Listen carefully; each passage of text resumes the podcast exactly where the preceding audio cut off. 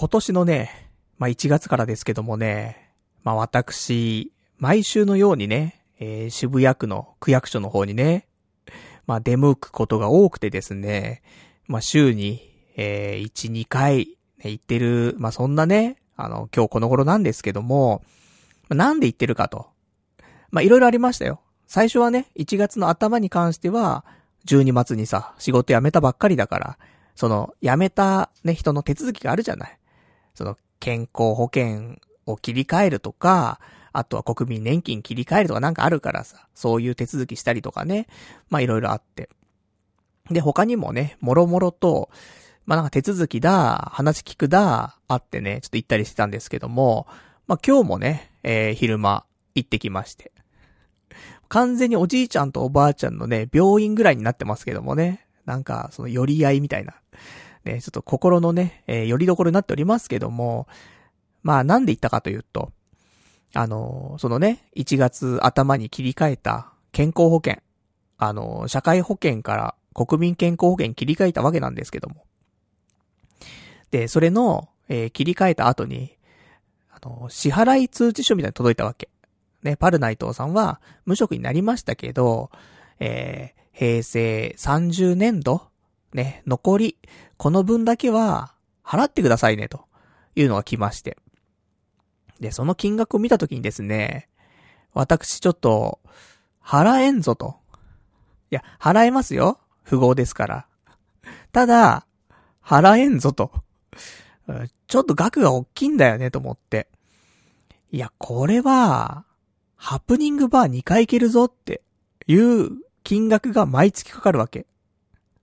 後で詳細言いますけどね。金額に関しては。なので、これちょっと払えないぞと。だから、この金額自体を、免除してもらうってなかなか難しいと思うけど、減額できないもんですかという話を、ちょっとご相談しにね、渋谷の区役所までね、ちょっと行ってきまして、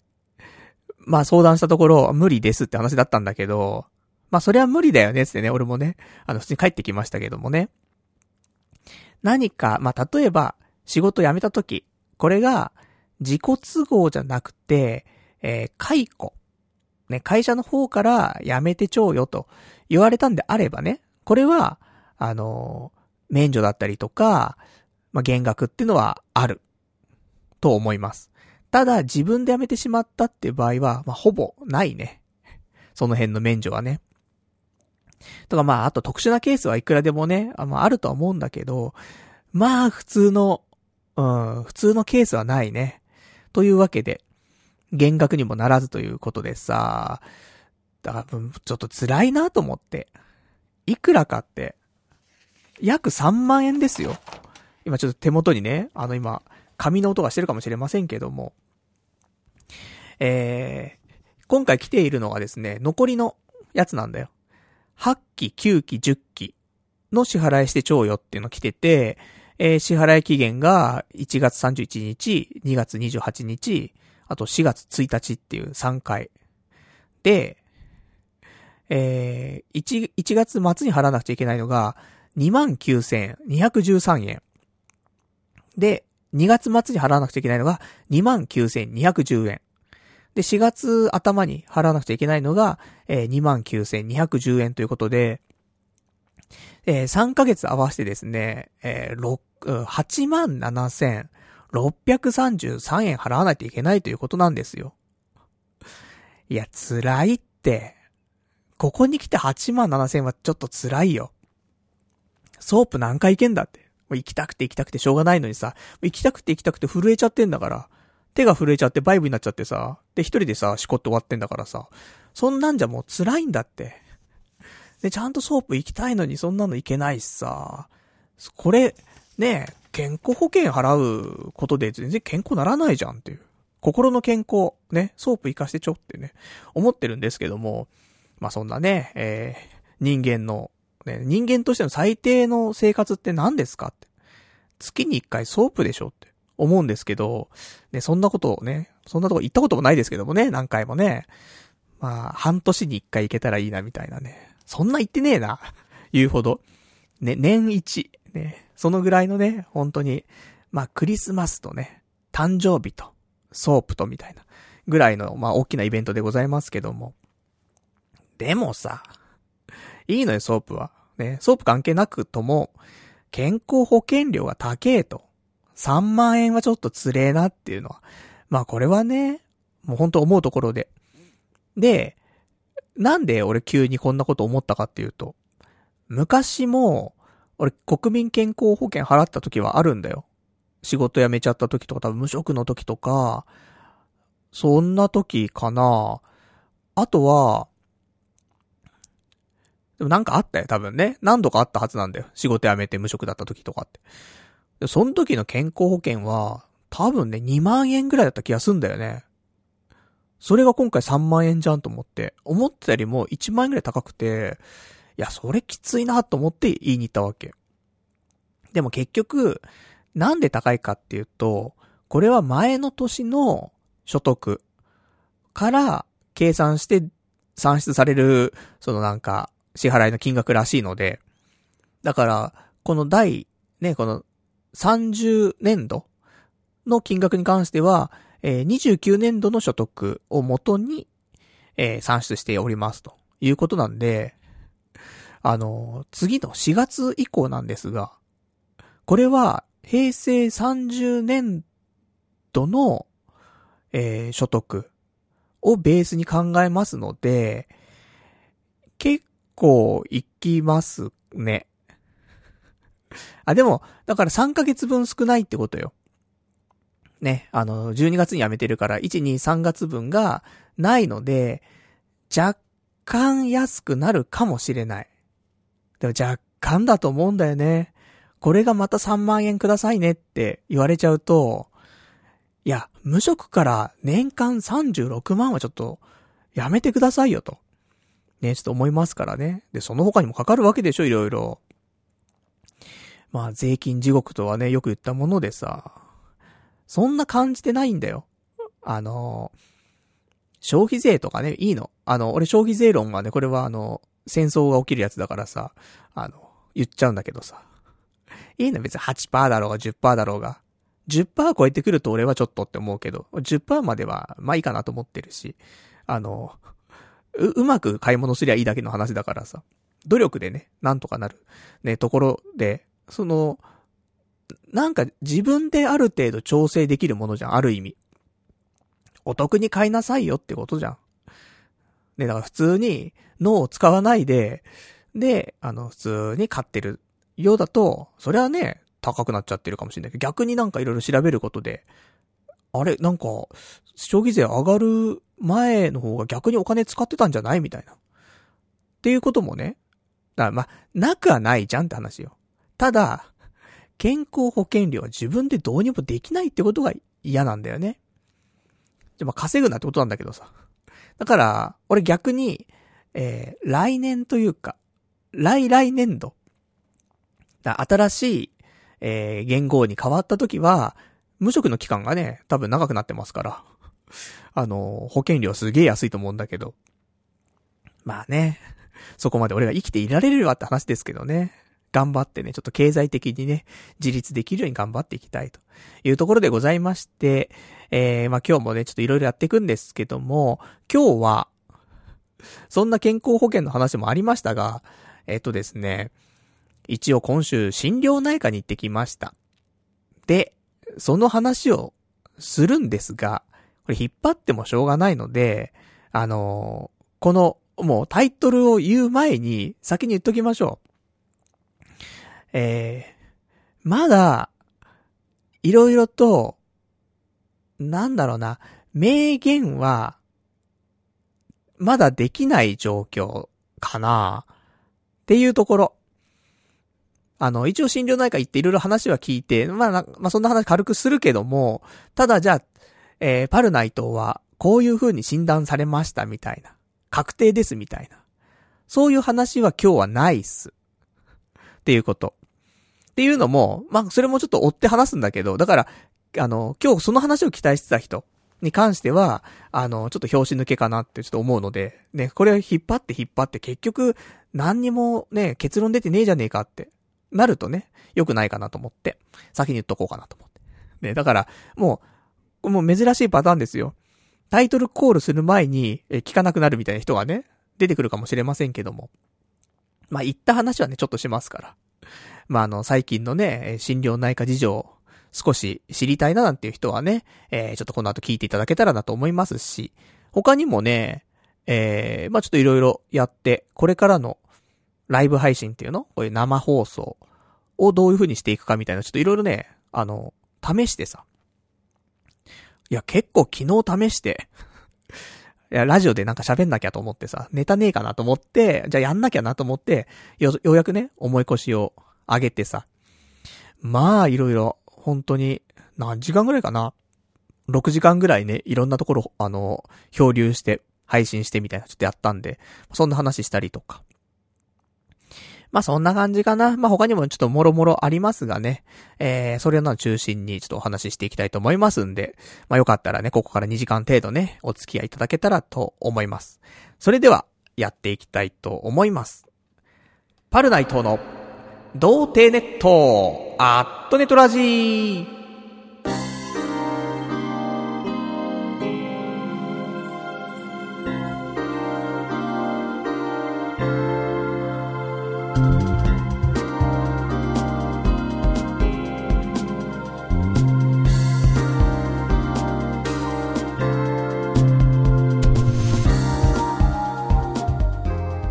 改めまして、童貞ネットアットネットラジパーソナリティのパルナイトです。こんばんはと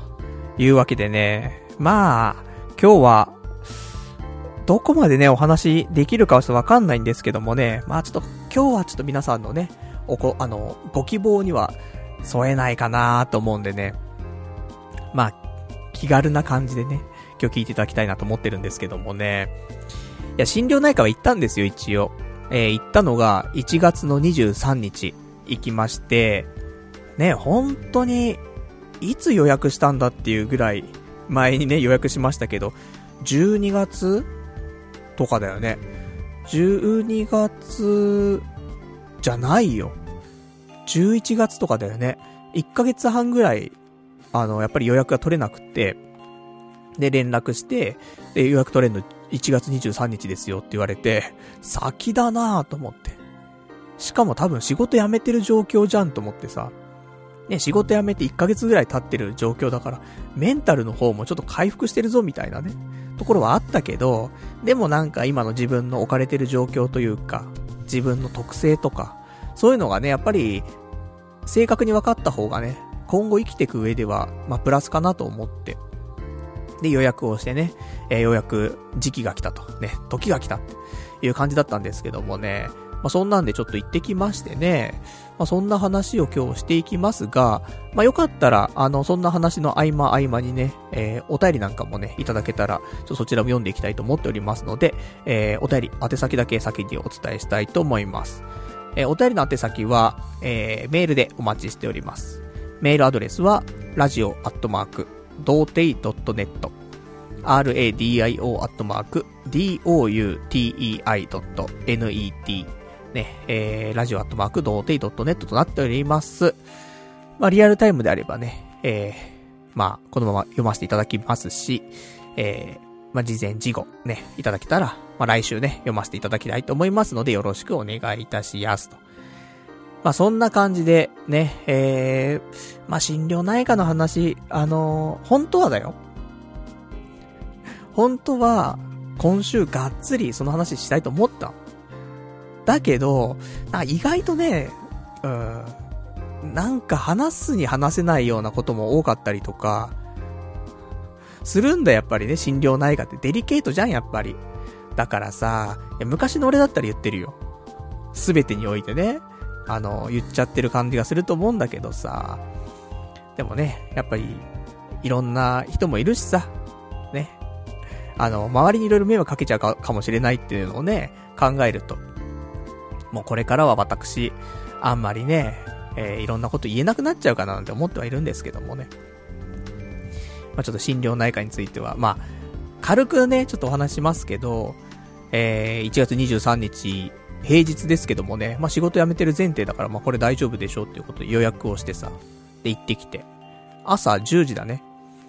朝っぱらからさ、行ってさ、でももうね、やっぱり入るとさ、人はいっぱいいるんだよね。みんなやっぱり病んでる。この前に行った、12月に行った、結城優のね、結城優先生の優メンタルクリニック。あん時もね、衝撃受けたけどね、入った瞬間人すげえ多いなみたいな。あったけど、まあ、今回ももちろん人は多くて、ただ結城優のクリニックほどではなかった。うん、あそこは本当に予約したら、その週の平日に予約して、週末に行けちゃうっていうね、スナック感覚のね、クリニックだからさ。まあ、人もね、多いのかなと思いますけどもね。まあ、そんなわけでさ、まあ、ちょっと行ってきたんだけどもさ、まあ、最初にさ、何やったかな？受付で、まあ、大したことないね。ちょっとアンケートチックなものを書いて。で、そしたら、少し経ってから、なんか助手ではないんだけど、その委員長みたいな先生はね、最後の取り手なんだけど、その前の、多分、なんか診療内科のそういう、なんか心理師の先生みたいな、臨床心理師の先生みたいな人がまたいて、で、その人に、いろんなちょっと話をするわけ。で、話をしたら、その、話をね、まとめてカルテにして、で、委員長の先生に渡してみたいな感じの流れですみたいなね、こと言われて。OK よ、つって。じゃあ、なんで、まず、こういうところをね、来ようと思ったのか、とかっていうところから話をし、最近の事情を話し、だから、ね、まあ、電話かけるきっかけになったこととか、仕事だよね。仕事絡みのことから、なんかうまくできねえんだと。いうところから、あとネットの情報とかからっていうね。なんかおかしいんじゃねえかな俺は、ということで、ちょっと調べていくうちにね、たどり着いて連絡してと。で、昔一回ね、多分9月ぐらいだよね。9月とか8月とかに一回電話してるんだけど、その時も1ヶ月半ぐらい待つよって言われて、その時はちょっと断念しちゃったんだけどっていうね。今回は、まあ仕事も辞めるから、ね、予約をしましたという感じで、あと、その8月ぐらいの時よりも、心がやられていたからさ、もうこれは、もう行かないとやべえと思ってたからね。まあそういうのもあって、みたいなことを言って。で、あとは、やはり幼少期の頃から、ちょっと振り返っていきましょうかっていう話で、幼稚園の頃とか、小学校、中学校、高校で、まあ、専門学校の話して、で、社会人になってからの話とか、まあ、ちょっと時系列がね、ちょっとバラバラしちゃったりもしてさ、社会人になってからの話とかね、完全に今の仕事からどんどんなんていうの、若くなっていくっていうのなので、結構分かりづれえなってすげえ思うんだけどね、まあ現実っていうかね、今の現状っていうのがね、直近で辞めた会社なんで、そっからね、やっぱし落としていくっていう風に、まあ時系列逆になっちゃうんだけどさ、そんな感じでさ、いろいろ話をしていきまして、まあ私もその場でね、いろいろ話せるかどうかわかりませんから、メモ帳にね、いろいろ書いてきましたから。メモ帳ってあれですよ。iPhone のメモ帳でね。書いていて。まあ、ある程度はね、向こうが誘導してくれるから、まあ、ほぼ話せたかなと思ってたんだけど。まあ、一通り話した最後ね、他になんか気になることとか言っておきたいことありますかって言われて。ちょっとメモ見ていいですかつってね。で、メモを見て、これとかこういう話もあります、みたいな。ね。別に言わなくてもいいんだろうけどね。十分聞いたんだけどとか思ってるかもしんないけど、まあ一応伝えておこうかなみたいな。だから全部伝えるとね、ラジオになっちゃうから、でそっから1時間になっちゃうからさ、それできないじゃんと思って。だから半分ぐらいかな、伝えたかったことの半分ぐらいは話をして、あとはまあ言っても言わなくてまあいいなって思って。だから車の運転が危ねえとかね、あんま言わなかったんだけどね。で、まあそんなのがあったりとかね、しまして。で、だめっちゃ俺が喋ったことをもうメモしてるの。その、心理師のね、先生が。速記かなっていうぐらい早いのね。ガーって書いて。で、全部書いてくからすげえなと思ってさ。で、超大量なわけ。下手したら短編の小説になるんじゃねえかぐらいの、そんなないかな？わかんないけど。そんぐらいすげえ書いてたから、だからこれをカルテにしますって。時間かかりますよっていう話で、1時間とか1時間半ぐらいかかると思うんでっていう風に話になって。まあね、その委員長の先生も、他の人の診断とかもあるからさ、診察とか。その辺があって、まあ、こっから1時間とか1時間半ね、だったら、また呼びますと言われたので、じゃあ、ちょっと私外出てていいっていう話だったんでね、外出てますね、つって。で、何時ぐらいまた戻ってきますっていう風に言って、で、外出てる間ね、ちょうど水曜日だったんで、ね、サンデーとマガジンが発売日だったんでね、コンビニでね、立ち読みして時間潰すという、ね、とても素敵なね、有意義な時間をね、過ごさせていただきまして。で、時間来たからさ、戻って。そんで、まあでもそっから結構待ったんだよね。なんだかんだ何時ぐらいになるかななんていうね、何時に戻ってきてねって言われて、多分12時半に戻ってきてくださいって言われて戻ったのね。でそっから1時間45分ぐらい待ったかな。まあ、結構待ったんだよそこね。でも別に俺パズドラしてるしさ全然問題ないんだけど、ちょうどその日のパズドラがちょっと神イベントやってて、ほんと30秒ダンジョンが1個あるんだけど、そのダンジョンがなんだろう、経験値が8倍もらえるダンジョンで1回クリアするとサレーネでクリアすると1回で30万もらえるの経験値で、しかもそのダンジョンは結構そのポチポチすればクリアできちゃうみたいな簡単さのね、ダンジョンだったので、本当に上位の人たちとかは本当ポチポチで、ポチポチって表現もわかんないと思うけどさ、そのパズルしないのね、パズルしないでモンスターのスキルだけで進めちゃうっていうね、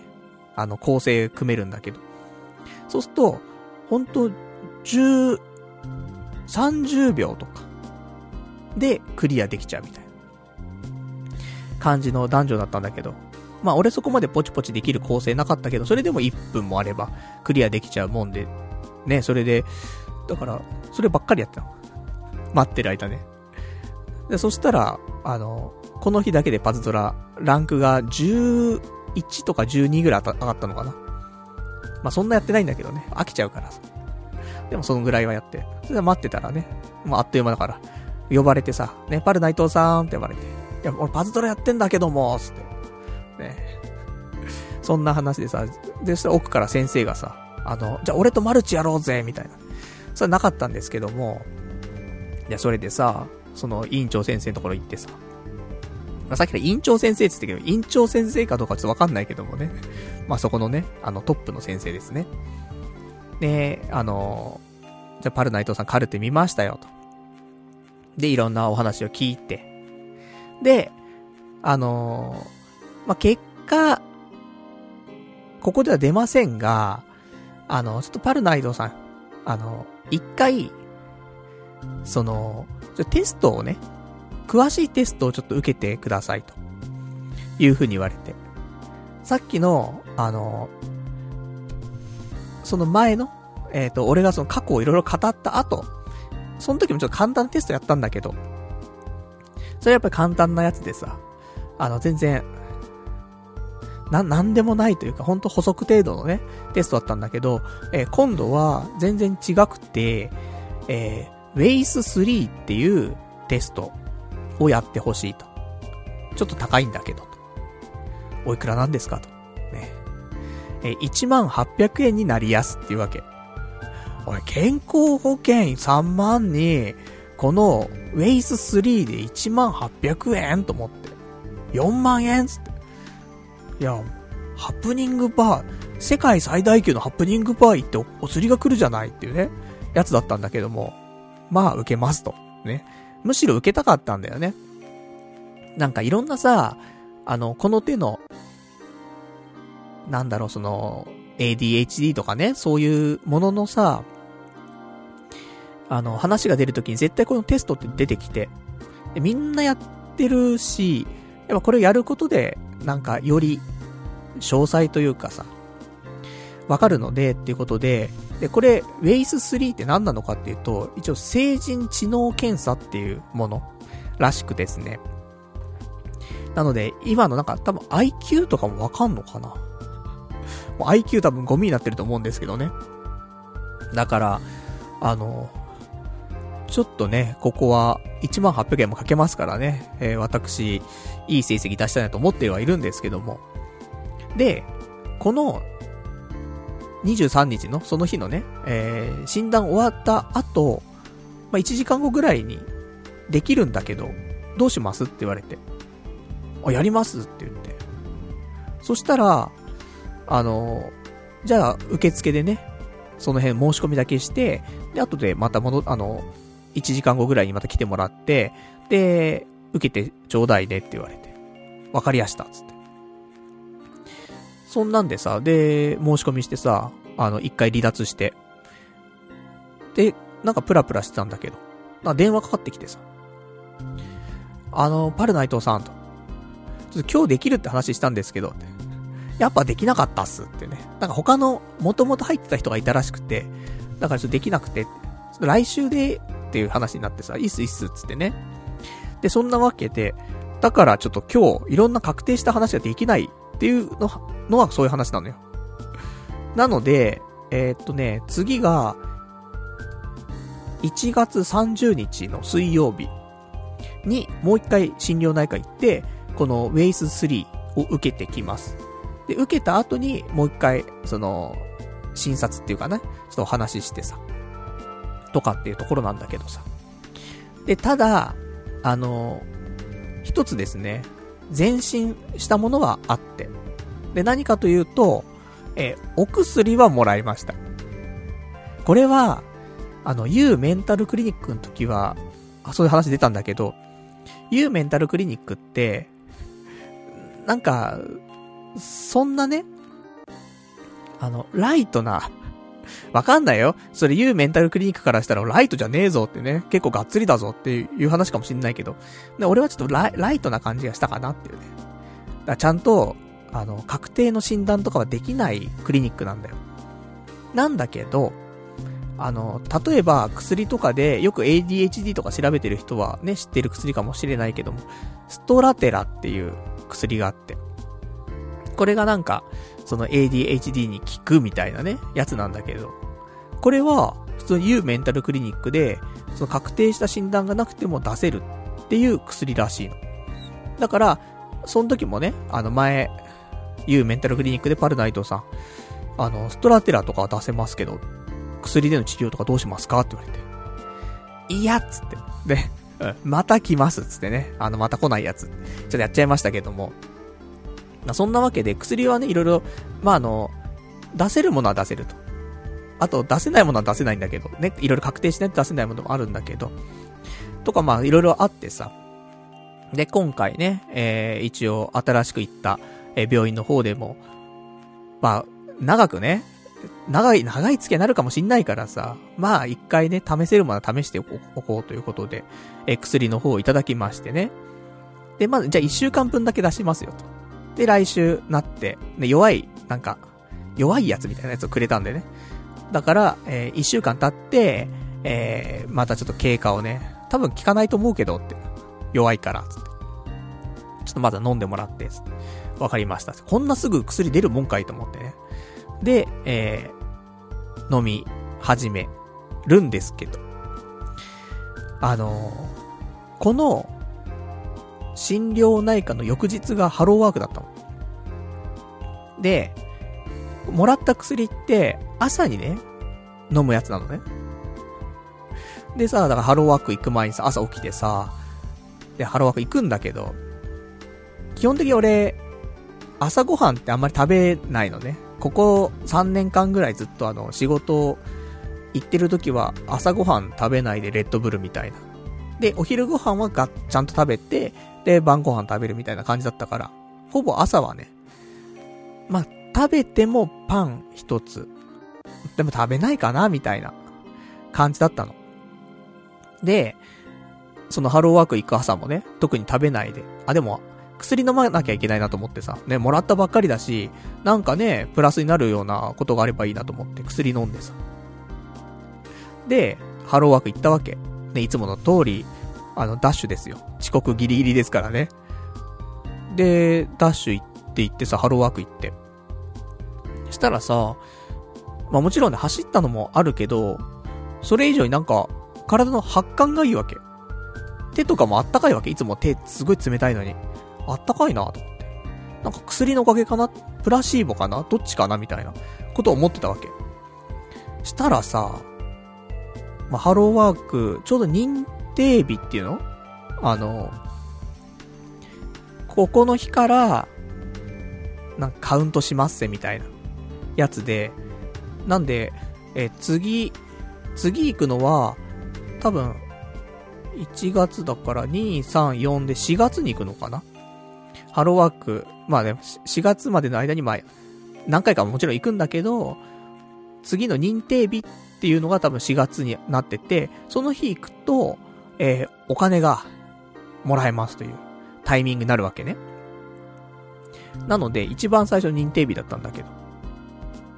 ど。結構待ってんだよ、その日。いろんなさ、みんな、失業保険の手続きしてる人がいっぱいいてさ、で、同じタイミングで、ね、やってる人がいるから。で、待ってるわけ。結構待つわけよ。20分だ、30分だ待つんだけど、15分ぐらい待ってた時にね、さっきね、ちょっと体があったかいっていう話したけど、体があったかいじゃなくても熱くなってきちゃって、汗がすごくなってきて、なんかおかしいぞ、体おかしいなと思って。で、なんか気持ち悪いなと思って。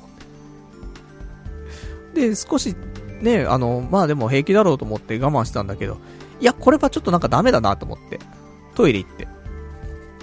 で、トイレ行って、その、台の方に入って、うん、ちょっと吐こうかなと思った瞬間に吐いてたっていうね。で、吐いたんだけど、本当にもう、水しか飲んでないから朝。だから水しか出ないんだけど、ジャパッつって。だからこんな素早くゲロ吐けるんだと。しかも綺麗なゲロね。酸味もなんもないからさ。ジャパッつって。吐いて。で、すぐ出てきて。うん。まあ、吐いたから大丈夫だったんだけど、みたいな。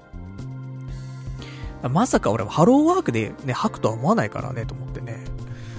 で、戻ってからもさ、まだね、呼ばれてないからさ、なんか。冷や汗みたいに止まんないしさ、なんか気持ち悪いしさ、インフルエンザかなとか思ってさ、こんな急にと思ったんだけど。で、まあ、なんとか耐えてね、そっからは。結構危なかったけどさ。で、まあ、なんか、処理的なもの全部済んでさ、で、帰りに、ちょっとパン屋さん寄ってさ、パン買って。で、多分、そのもらった薬を空腹で飲んだからダメだったんだろうなって思って。その朝飲んでしか見てなくて。よくよく家帰ってみたら、朝食の後に飲んでくださいって。やっぱ腹になんか、ね、薬だからね、入れとかないとダメだねって。ことでさ。で、家帰ってからすぐにさ、そのパン食べてさ。で、ちょっと横になって。したら全然治ってさ。普通に飯食ってれば平気だったんだろうけど、空腹でね、その、飲んだことねえ薬を飲んでしまったことでね、まあ、ハローワークでゲロ吐いちゃうっていうね、ことだったんですけども、で、翌日以降に関しては、普通に朝、なんかね、物を入れてから、薬飲んで、そしたら何にも問題なくね、飲めてますんで、まあ、これはね、普通に、まあ、明日も明後日もね、飲んで、ちゃんと診療内科ね、次行くときにね、話をね、ちゃんとできるかなと思っておりますんで。まあ、そんな感じで。なんで、まあ、次は、まずは、Wais 3をちょっとやって、それの診断結果がどんぐらい出るかわかんないけどもね、この、なんだろう、ちゃんとしているテストなんで、なんかその結果出すのにも1週間とかじゃダメっぽいよね。2週間ぐらいかかりそうな気はしますけど、まあその間もね、薬は飲むんでしょうけどもね、まあ飲んだからどうなるかちょっとわかりませんがね、まあまあ一歩前進かなみたいなところで、だからあとはいろんなことが詳しく分かったとき、さあどうするって話なのよ。言うってラジオで、それこそ、いやラジオはじゃあちょっと置いとこう。リアル、俺もさ結構その友達とねお酒飲み行ったりとかすることも多いわけよ。で別に今週末だって一回あるし、来週も一回はあるし、まあ週一回か二回はね飲むわけよ。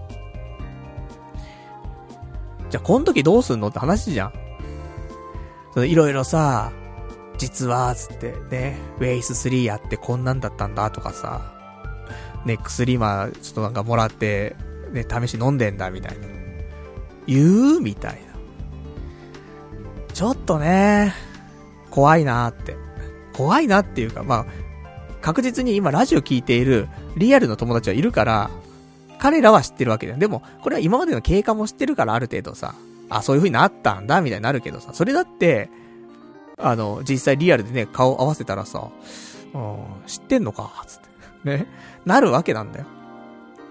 だからね、ちょっとどういう風にしていくのがいいのかなと思ってるんだけども、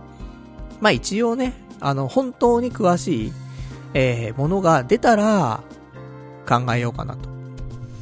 なんかまだね、いろいろと早いかなと思っているので、わかんないからね、いろいろね、ある程度ねこなしていかないとわかんないのでっていうような感じですけどもねまあ若干ね、リスナーの皆さんは私のねトークの感じでね、こういうトークするときはパルこうだろみたいなね、あるかもしれませんけどもね、まあその辺はお任せしますということで、まあそんな感じでございました。なんでまあ心療内科行こうかななんて思っている人、まあ多いと思うんだよ本当に。最近多いよ。っていうのは昔はね、でなんかそんな話をさ、その心療内科の先生言ってたんだけど、そもそも昔はこんななんか ADHD なんじゃないかとか、そういう話はそもそも上がってこなかったと。ここ10年の話であって、それこそこの活発になったのはこの5年ぐらいっていう話で、まあそうだよねって、そのネットが出てきて情報がいっぱい入るようになったりとかしてね、そんであ実は俺もとかねっていうのはもちろんあるだろうし、あとやっぱ年々ね、生きづらくなっているというのはね実際あるっていうことで、っていうのは昔の人いるじゃん、なんかこいつやべえやつだけど部長になってるとかさ。でもあの時代ってその発覚しないんだよね、そういうのが。今みたいに細かくないんだよね。結構大雑把だし、だってそれこそさ、もう自分のデスクのねところでさタバコ吸ったりとかさ、途中休み時間にパチンコ行っちゃったりとかさ、そういうのまかり通っちゃう、酒飲みながらとかだよねえ、車の運転だって酒飲みながら運転しちゃってた時代なんだからさ、あの頃ね、その30年前40年前とかさ、ダメだよ本当はね、ダメなんだけど、うん、やっちゃってる人も多かった時代なんだよ、そういうのが。で、それが、まかり通っちゃった時代であって。まあ、そういうこともあってね、なんか、こういう、すごいなんかストレス社会ではあったんだろうけど、ここまでじゃなかったんだよねって。追い詰められない、そこまでとか。あとはなんか、ね、あの人なんかすごい頑固だねとかさ、それで済んじゃってたことがさ、今のね人が頑固なやつがいたらさ、つまはじき者じゃん。昔もそうだったかもしれないけど、またなんか違うよね、少しね。っていうようなこともあったりとかしてさ、なんで心療内科は本当に今混んでます。いろんな人が心に闇を抱えちゃって。なので、予約するなら早めにどうぞ、ね、1ヶ月半とか2ヶ月とかかかるところはありますが、ちゃんとしたところはね、特にね時間かかるから。で、ただ予約したならキャンセルはしないで行くっていうこと。多分キャンセルとかしちゃうと、もうその心療内科はね、もう一回見てくれよって連絡しても多分受け付けてくれないので、そのぐらい今その人が殺到しちゃってて、なんかそういう厳しいペナルティでも与えないとね、毎回それでその一日何人も詳しく見れたりするわけじゃないから。だからその人がこの日予約したって言ったのにやっぱ行けませんって言われちゃったらね、本当は一人見れるところが見れなくなっちゃってね、っていうのを繰り返されちゃうと困っちゃうので、もう絶対来てねって話らしいのでね、まあその辺は確実にお休みできる日でね予約をすると、もしくはねその日仕事があったらもう仕事休むと、インフルエンザだったらいけないんだからねって思っていくという感じでございましょうかね。まあ心療内科ネタはねちょっと難しいね、デリケート問題ですよこれはと思いますけどもね。ちょっと来週以降ね話せるなんか内容にちゃんと固まったらね話したいと思いますけど、まだね、まだまだですよ、ね、これからね面白い展開できればと思っておりますんでね。じゃあちょっといただいてますお便りね、読んでいきましょうか。ラジオネーム闇の目視録さん。パルさんこんばんは。パルさんアスペなんですか？僕なりにアスペについて調べました。興味の偏り執着、こちらに関しては、見なくてもいいアニメを週十数本見る。だからこれがねそのアスペって表現がちょっとねもう俺たち世代30代ぐらいの2チャンネラーみたいなね人たちはアスペみたいなことをよく言ってましたけどもね、そのアスペルガー、まあ、いわゆる、ASD だっけ？ちょっとそこがね、わかんないんだよな。ASD なのか、ADS なのか、もう ADSL みたいになっちゃうからね。通信網みたいになっちゃうんだけども。うん、ADS かな。で、ちょっと違ったらやだからちょっと調べる、ちゃんと。ちょっとお待ちください。わかるはずなんだがわからないので、まあ後で出しましょうね。いや合ってるはず、 ADS で合ってるはずですね。というわけで何の話だね。そう、アスペね、まあいわゆる今でいうところの ADS らしいんですがね、っていうのはこういう特徴があるよっていうのをね挙げてくれてます。でその一つの特徴が、興味の偏り執着ということで、まあ、さっき言った通り見なくてもいいアニメを週十数本見ることがね偏って執着なんじゃねえかと。で他の、特徴として、変化を極端に嫌う、決まった道順などに執着し融通が利かない、これに関しては美術館で先に行く友人を尻目に時間をかけて見て回るというね。まあこれはまあ逆に執着じゃねえかって思うんだけどもね。であと他の特徴として、情動的あるいは反復的な行動、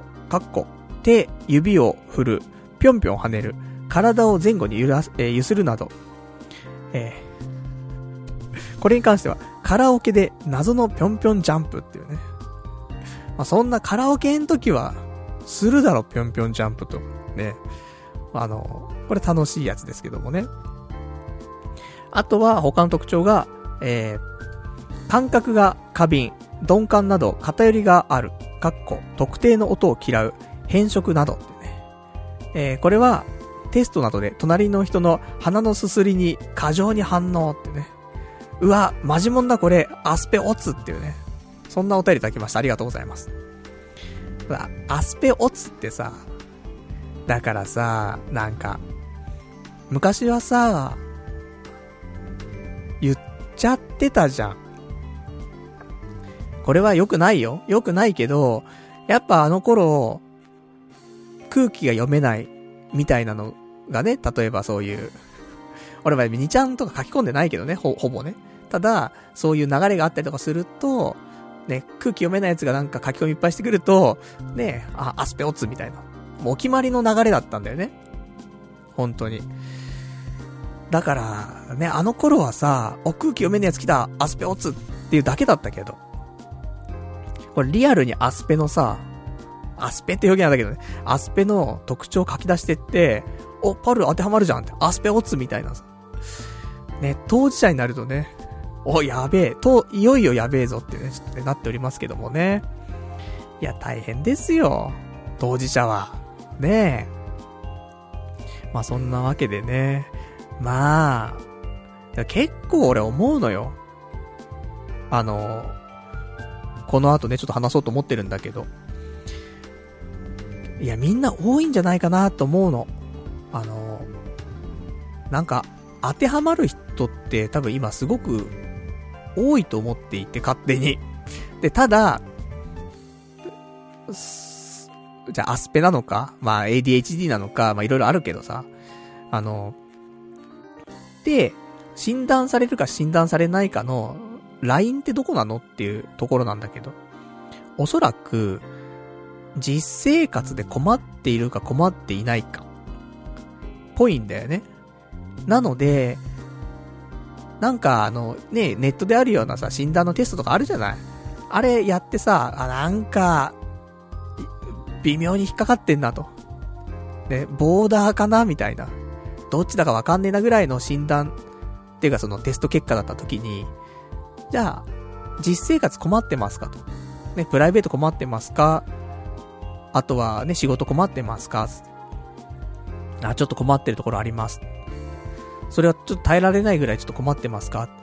あー、結構耐えらんないっすみたいないう人は、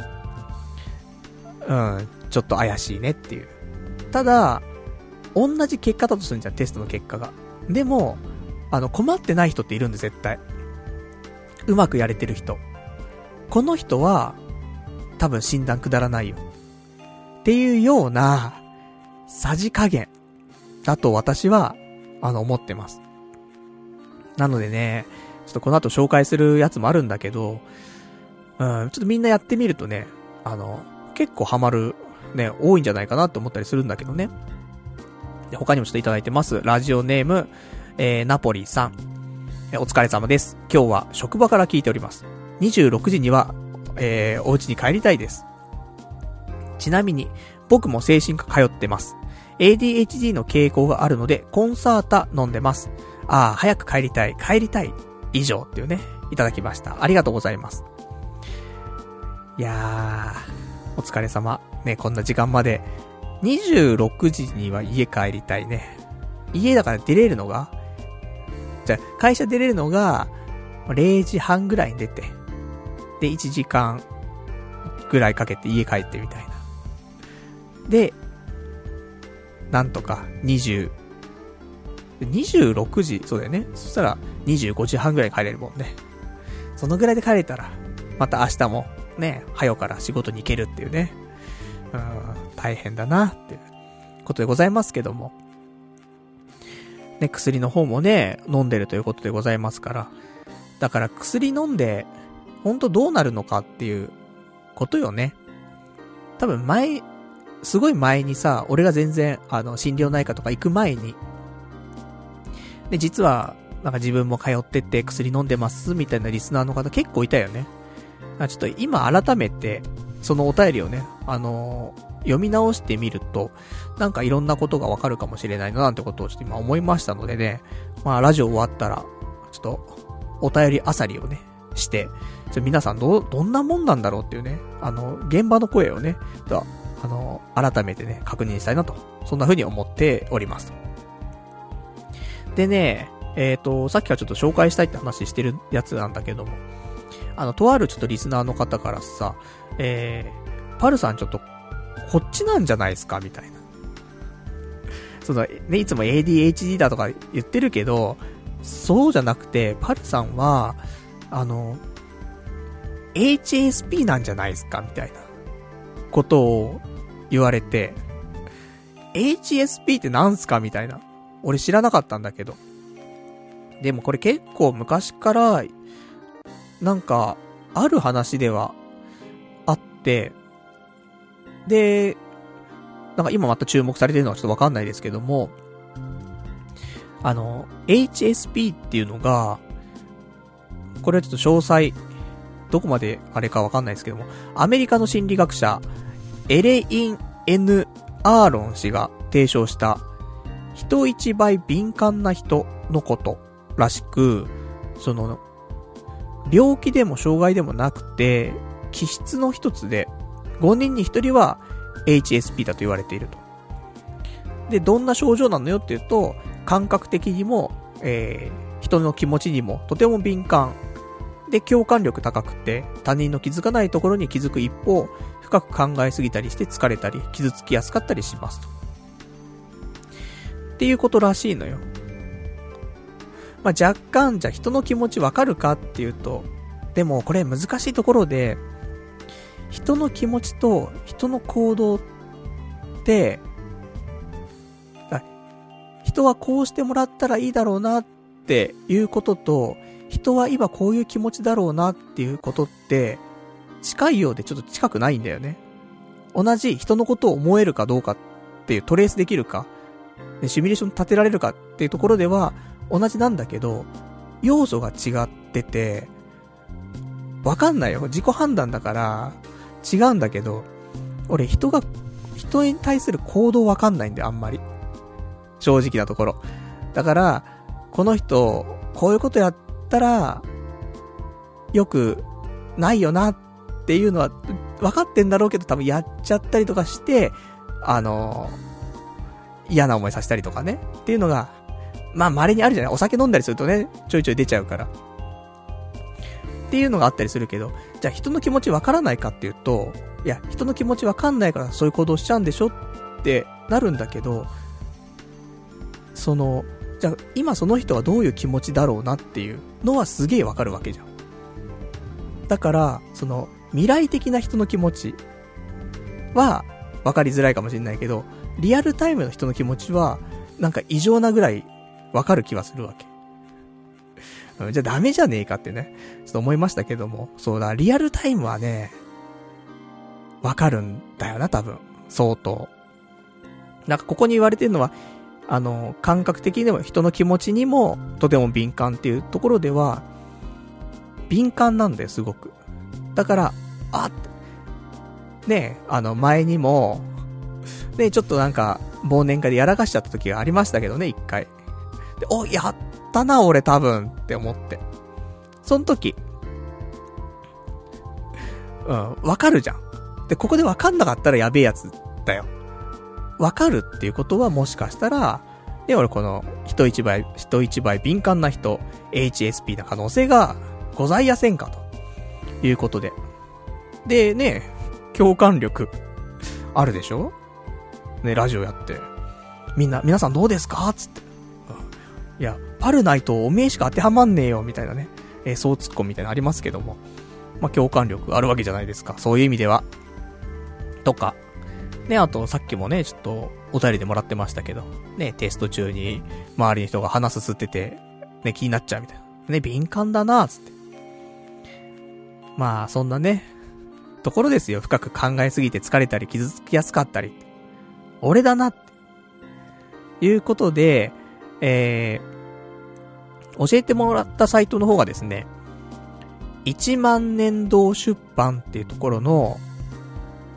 記事で、8月9日の記事、2018年8月9日の記事で HPS とはっていうやつで HPS チェックテストっていう記事があります。でこれでなんか回答していくと、あなたは HPS ですみたいな。じゃあ HSP ですみたいな。まあ、出てくるんだけど、設問が20問あんのかなでやって。そしたらまあもちろん、私、ね、あなたは HSP ですって出るんだけど、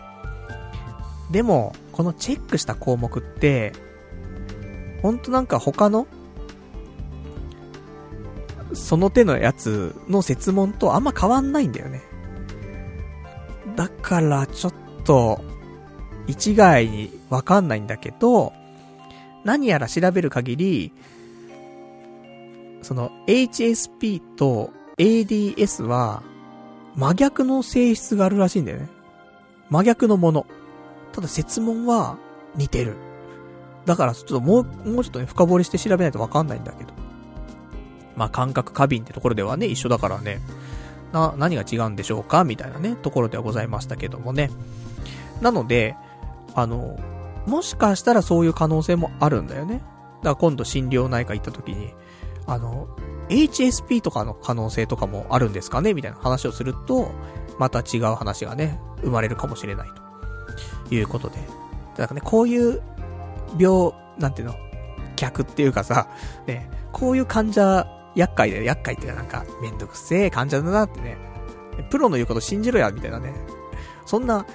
ね、医者が HSP とか話出してねえだろ、みたいなね。ネットで調べてきました、みたいな。それでいいから、みたいなね。なりそうで怖いんですけどもね。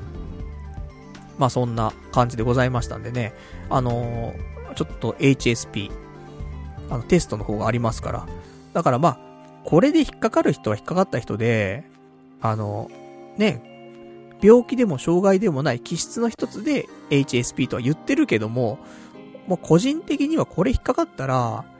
心療内科に一回行った方がいいよとは思うんだよね。それで、日常生活困ってればね。とは思うので、そういう意味でも、またちょっとね、今までなかった新しいね、用語が出てきましたから、ぜひちょっと皆さんも、ね、気になる方はね、チェックしていただけたらと思いますんで。ね、意外となんか面白い、ね、テストかなと思いますけどもね。で、あと先ほどね、忘年会の話ちょっとしましたけど、忘年会の時にね、ちょっと、まあ私も酒回ってたし、その相手もお酒回ってたし、っていうことでね、まあ私ちょっとなんか言っちゃったんかなみたいな、変な空気になっちゃったなみたいな時が一回あったわけですよ。まあでもその後ね、その人も一緒にカラオケとか行ってるんだけど、で普通に歌ってたんだけどさ、でもやっぱりなんか大丈夫かなっていうのは気持ちがあって、でそんな中、この間土曜日ですか、ちょっとね、毎年恒例の寒ぶりとね、日本酒を楽しむ会がね、友達の家で開催されまして、でそこにその忘年会でね、ちょっと変な空気にしちゃった、その相手のね、人が来ると。いうことで。いや、大丈夫かな？気まずいな。もしかしたら全然ね、向こうは、覚えてないかもしれない、そもそも。なんだけど、もちろん覚えてるかもしんないし、険悪なムードになっちゃうかもしんないし、なんか、どうなっちゃうんだろうとか思いつつもね、怖いけど。まあ、寒ぶりは食べたいし、日本酒もね、楽しみたいし、でせっかく、ね、呼んでくれてるからさ、行きたいなと思って。だから、ね、あとその、変な空気にね、してしまった、その相手に対しても、これまで通りの関係でいけるんだったらね、絶対そっちの方がいいからさ、それを祈って、当日ね、友達ん家行ったんですけども、普通に会ってね、一発目、まあ、ぶん殴られませんよ別にね、会って一発目、明けましておめでとうございますね、今年もね、本年もよろしくお願いいたしますって話になってさ、礼儀正しいと思ってっていうことでさ、無事っていうのかな、うんで、なんかね、俺は結構その人のこと好きでさ、でちょいちょいなんかなんだろうな、なんかお土産じゃないんだけどさ、なんか渡せるものがあったらなんか渡したりとかしてた。さ、そういうのもあって、なんか彼からもなんか出張があって、で、出張先で、ね、ちょっと日本酒いいのあったんで、よかったら、つって、持ってきてくれって。よかったと思って。まあ、よかったってわかんないよ。向こうはすごい、まあ、俺年下なんだけど、人間できてて大人だから、その時のことはね、まあ、引きずったところでしょうがないじゃんって。それよりも、これからのことを良くしていきましょうよ。っていう風に考えてね。大人の対応を取ってくれてるっていう可能性が高いけども、それでも、良かったなと思って。一応ね、関係値は、変わらずっていうね、ところで、これからも、ね、その彼がいるところには行けるし、ね、良かったと思って。ほんとね、俺、なんかすごく、好意を持ってるというか、ね、同性ですけどもね、いい人だなってずっと思っててさ。怪しいな、ね、ホモかな、ゲイかなってなっちゃうけどもね。だから普通に、ね、ありがたいね、関係の人だったからさ、なんか変な感じになっちゃったら嫌だなって思ったけども、一応ね、まあ俺もそこはもう触れずに、で、向こうは大人対応してくれてるっていうね、風に考え、ね、まあ今まで通り、で、あと今まで通りと言いつつも、ちゃんとね、やはりその、変なことやらかさないようにね、したいなとは思ってるけども、ただ、つながりがさ、何つながりって言うと、お酒つながりなんだよね。だから、お酒を飲まないってことはないんだよ、絶対。その人と会うときに。で、お酒飲むとやらかすじゃない？だからなぁと思うけども、まぁ、ちょっと意識してね、お酒を飲むと。いう感じ、水をね、多めに飲むと。そんな感じでやっていきたいなと思っておりますけどもね。まあちょっと、まあなんか気が楽になったというかね。そんなお話でございましたけどもね。じゃあ他に、お便りをいただいておりますから読んでいきましょうか。結構いただいてるな。ね、ちょっと読めるの読めないのありますけどもね。うん、ラジオネーム。羊がいる水族館さん。俺にも友達がいるんだから、週2、週3は普通に飲みに行くって、それ定職についている人の普通だよ。パルさん、無職なんだから、そういうのをできるだけ節約して、社会人として、払うべきものを払おうぜ。つうか、酒やめられないなら、せめて宅飲みにしようよ。昨日、神の啓示とやら、受けたんだろうっていうね、お便りいただきました。ありがとうございます。そうですね。まあ、週3は飲みすぎだね。普通に働いてる人だとしてもね。働いてる人で、まあ週2、農産業デーの水曜日みたいなのに飲むのと、週末とか、まあもしくは金曜日飲んで土曜日飲んでみたいな。まあ週2ぐらいだよね。だから俺は働いてないんだからね。働いてないんだからっていうところあるんだけど、働いてないからこそ誘いがあるんだよね。あの人いけるっしょみたいなのは多分若干あるじゃん。ただあの人いけるっしょの中にもうね、仕事辞めて1ヶ月経ちましたが、ちょうどね先月の25日に仕事辞めてるので、でほんと1ヶ月丸々経ったから、もうね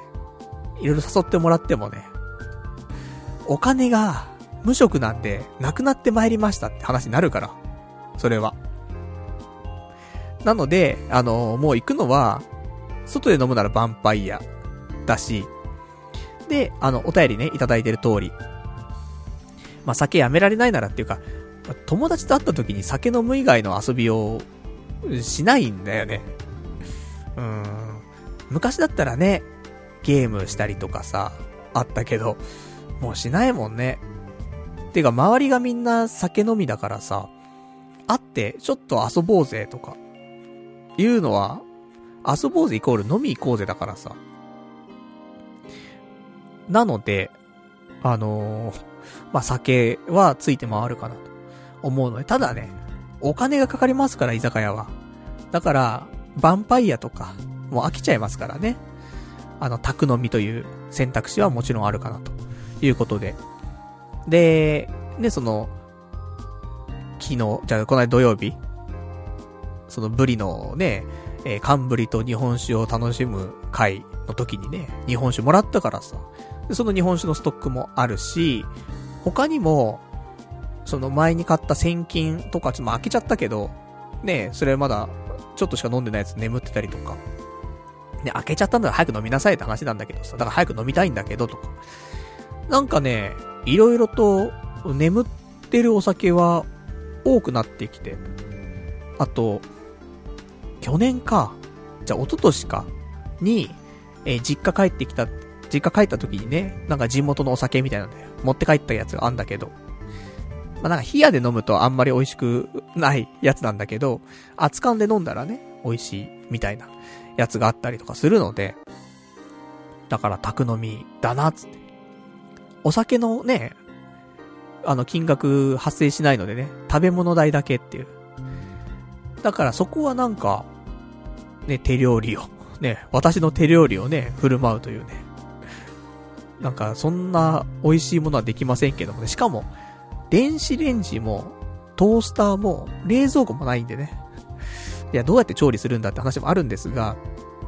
そこはね、腕の見せ所ってことでございますから、まあそんなわけで、まあちょっと宅飲みをねしたいなと思ってるんですけど、いやリアルに宅飲みだよね。だから友達ん家で飲むのもねいいと思うんだけど、だってさ、日本酒だってさ、1合飲まないじゃん、2人とかで。だからね、ちっちゃいサイズ買うじゃない、750ぐらいのやつ、あれは。それだって1本飲んだらさ、結構ベロベロになっちゃうじゃない。そんなこともないか、2本ぐらい飲んじゃうのかわかんないけどね。えでも1本さ、いいやつ買ったって1500円よ。いいやつつってもそんな良くないかもしんないけど、そこそこね、これ持ってきてくれたのっていう感じのでも1500円ぐらいからあるからさ、それ1本とさ、あとね、缶ビールとかさ、まあいやストロングでいいわね、ストロング4本買って、あと日本酒1本持ってけばさ、完了じゃん。2000円じゃん。2人で酒代にね、1000円で済むわけじゃん。あとはもう最悪乾きもんでいいよ、ピーナッツありゃいいよ、もうね、もうそんな、そういう安い飲み方でいけば楽しく飲めるね。一人1000円1500円ぐらいでね、楽しくとか。でもそれ考えるとヴァンパイアで飲んでもあんま変わんないんだよね。ヴァンパイアもつ煮込み150円だから、もつ煮込みだけ食べてりゃいいわけで、あと多分ハイボール250円ぐらいだから、変わんないんだよ金額が。本当にもつ煮込み3個食べてハイボール4杯飲んで、それで1500円いかないんだから。難しいところですね。まあだからね、ちょっとうまくね、今の在庫処分もしないといけないですからね、ちょっとね、断捨離するためにも捨てるのもったいないですからね、胃袋に捨てていきたいというところで、宅飲みをねちょっと今後は決行していきたいと。部屋がな、呼べる部屋じゃないから、今前に買ったさ、照明があるんだけど、1個しか組み立ててなかったんだけど、昨日かな、もう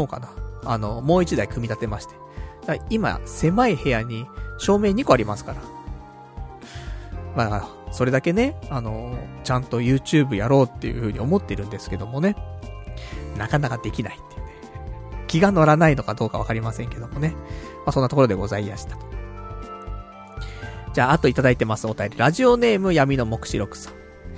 パルさんは人より敏感なんですか？なるほどね、だから早漏だったんですね。パルさんの早漏は病気のせいだったのかっていうね、お便りいただきました。ありがとうございます。いや、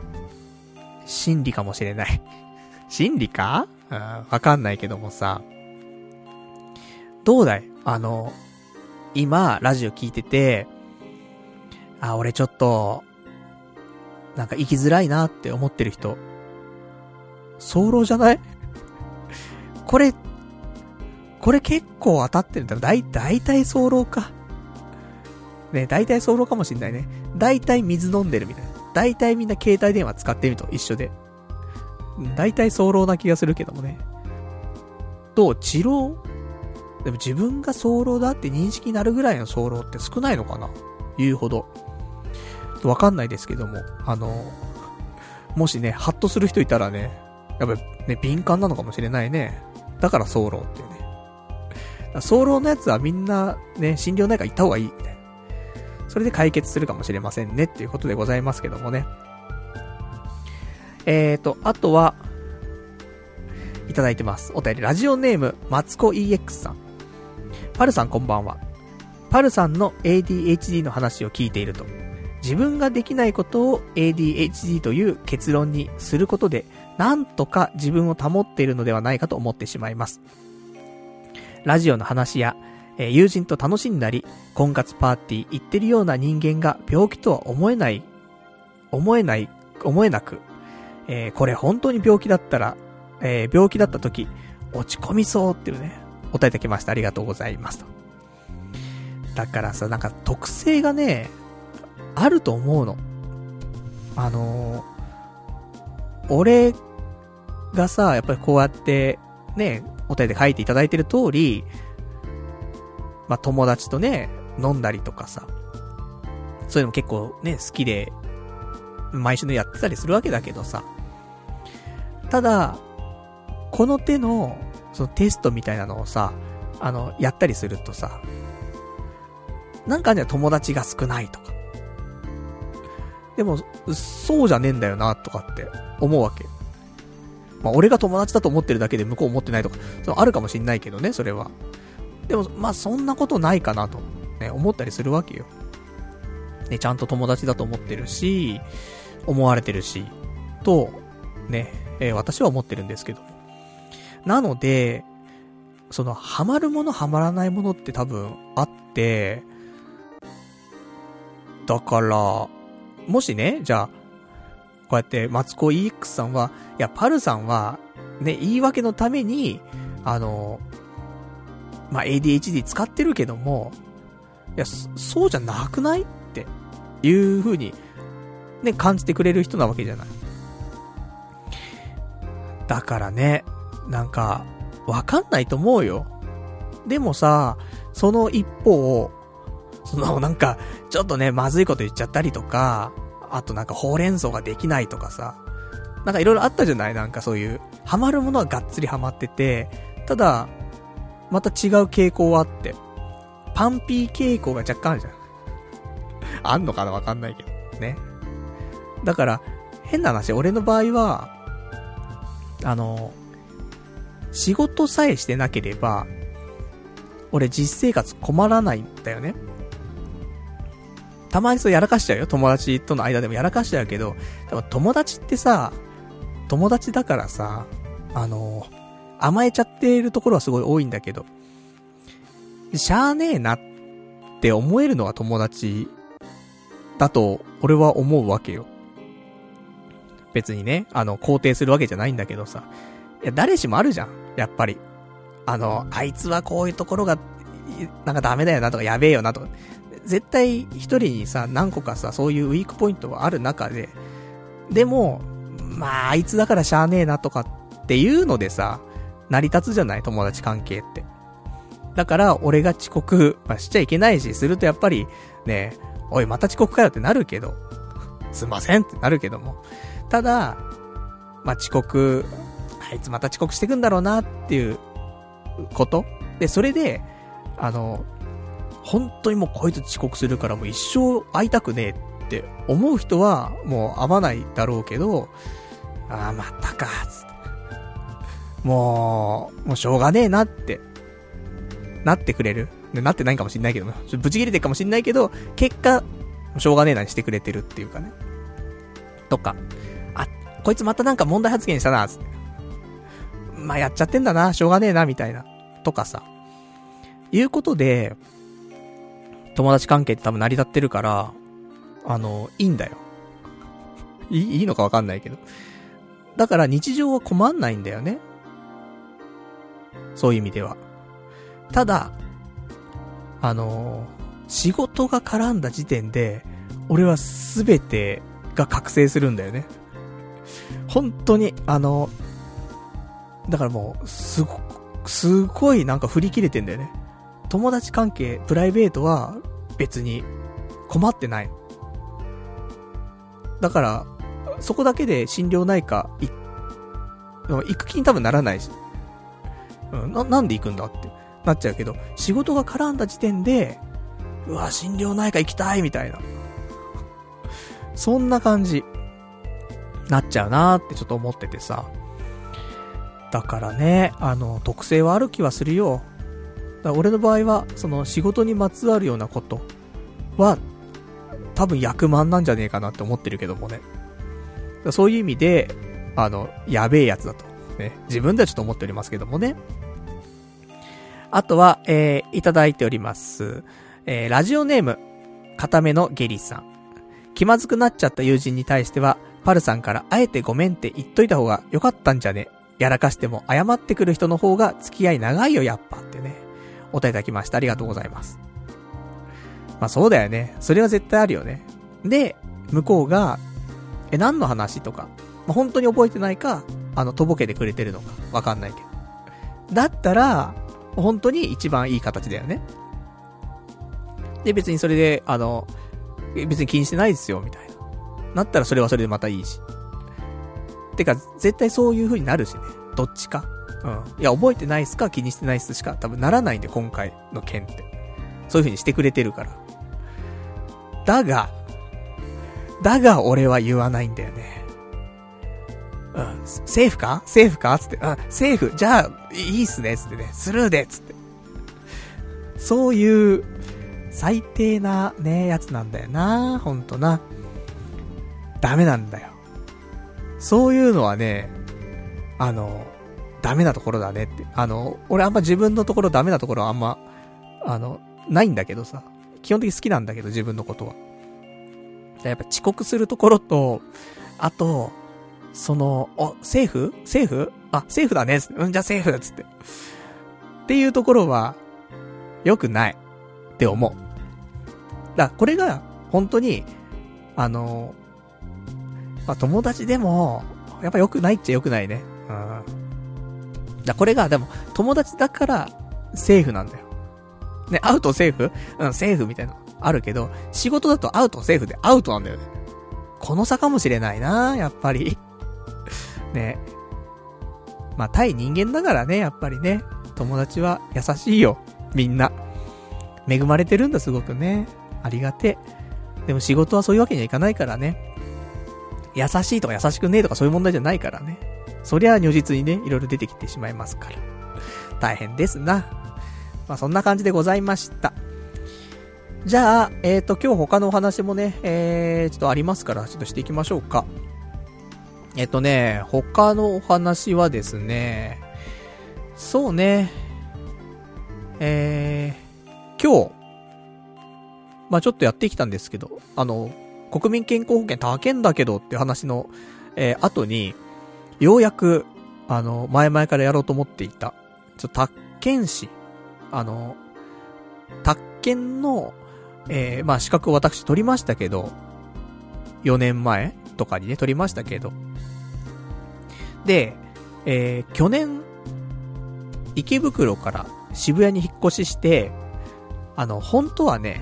これ引っ越ししたらね宅建のまあ、俺のね情報が登録されてるわけなんだけど、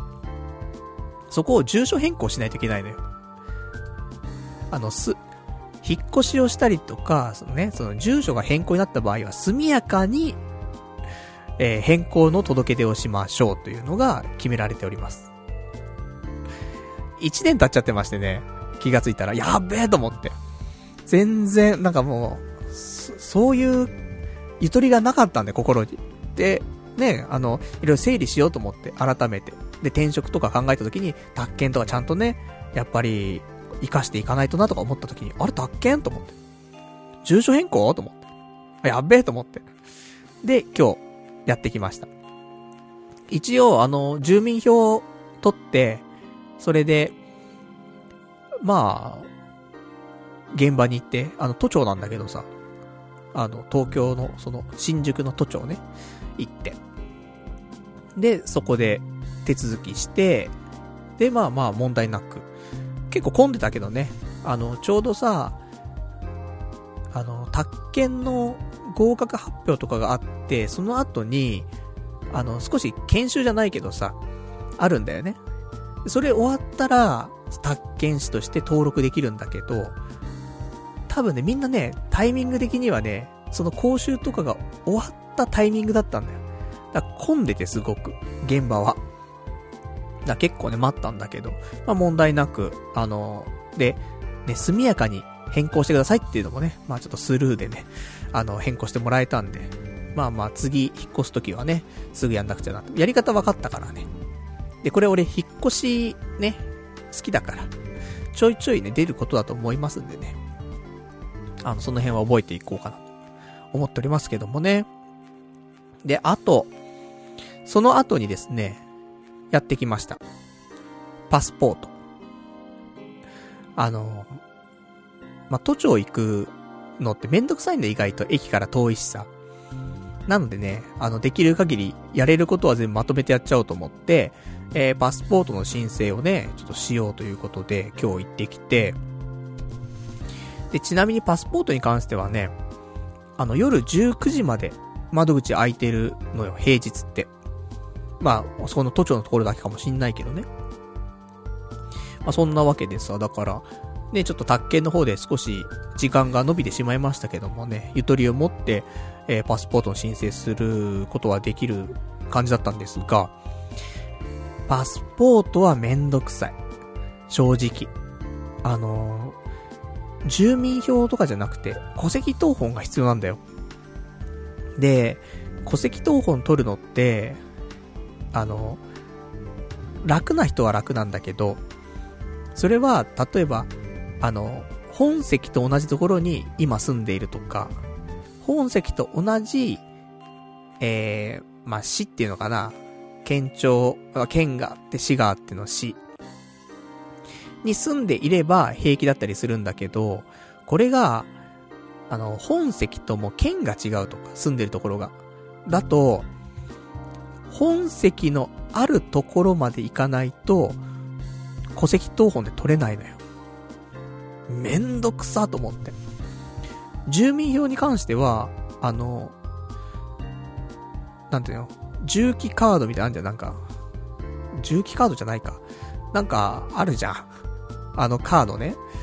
で、それを使うことによって、コンビニで、住民票とか普通に取れんのよ。だから本当に家の近くのね、コンビニですぐ取れるんだけど。戸籍謄本は、コンビニで取ろうとすると、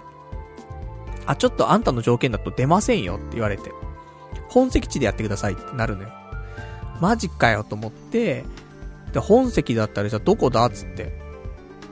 で、俺埼玉だからさ、もともと。だから、大宮のところだからさ、じゃあ、まあ、埼玉県内だったらいけんだろうと思って、一番近いね、できる限りその大宮まで行きたくないからさ、遠いし、ね、電車賃かかるしと思って。だから川口だったら、まあ近いかなと思って、川口行って。で、川口の駅前にある、なんかビルでね、手続きできそうだったから、行ったら、川口市が本籍でないと出せないっすって言われて。そうなのかっつって。じゃあ、埼玉市だったら大丈夫っすかっつって。あ、埼玉市だったら大丈夫。埼玉市のところだったら出せると思うのでって言われて。なるほど。川口は埼玉市じゃないねと思って。わかりましたっつって。で、出て。でも大宮まで行きたくないんで、遠いから。じゃあ埼玉市だろっつって。埼玉市で、ある程度道が分かるところどこだっつって。浦和だなっつって。で、浦和で降りてさ。で、浦和のコンビニで取れんじゃねえかなと。で、だって本籍のあるコンビニだったらさ、本籍地のコンビニだったら、なんかできそうなもんじゃん。手続き。だから駅前のコンビニ行って、で、出そうと思ったら、やっぱりあんた少し特殊だからコンビニじゃ出せないよって言われて。めんどくせえなーと思ってそっから歩いて、意外とね、浦和の、区役所、遠いんだよね。駅から。結構歩いてさ、で、着いてさ、で、そこで、ようやく、戸籍謄本、取れてさ、いや、めんどくせえと思う。ね、しかもなんか、無駄に途中で降りちゃってるから、電車さ。いや、なんか余計に電車賃かかっちゃってみたいな。ありましたけども。で、それでようやくね、まあ、ゲットですよ。で、その後、で、今日、それを持って、まあ、パスポートをね、作りに行くわけなんですけども、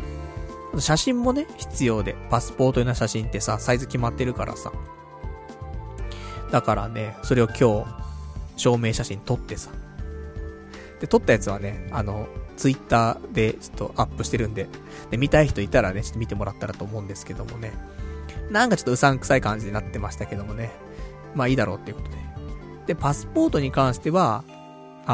メガネかけていても OK らしくて。でもさ、このメガネずっとしてるかどうかわかんないから、ほんと俺外してメガネなしにしようと思ったんだけど、メガネなしで、ちょっと写真撮ったら、なんか変だったんだよね。だったので、ちょっと撮り直しができたから、うん、やっぱちょっとメガネかけようと思って。で、メガネかけてね、撮ったんですけどもね。そんなんでさ、だから、ね、例えば海外行ってさ、メガネなくしちゃってみたいな。で、スペアで持ってたコンタクトがあったから、まあコンタクトで、みたいな。それでね、帰国することになりました、つって、パスポート見せて、つって。なんか違くないみたいな。え、だって、いや、メガネかけてないから、いや、でも、じゃあかけてよ。いや、なくしちゃって、みたいな。うん、でも違くないって言われて。あ、ちょっとマジック貸してください、みたいになるじゃん。ねえ、メガネかかざるを得なくなっちゃうからさ。だからそこがね、ちょっとね、不安だなと思ってますけどもね。で、そんなんでさ、パスポートを申請しに行って、10年間、5年有効のものと10年有効のものがあって、まあ、10年にして、で、申請しました。で、今日してね、月曜日にしたんですけども、これ申請だけで、出来上がるのは、来週できますと。で、2月の4日、だから丸々1週間でできますよっていうことで、そこで受け渡しができます。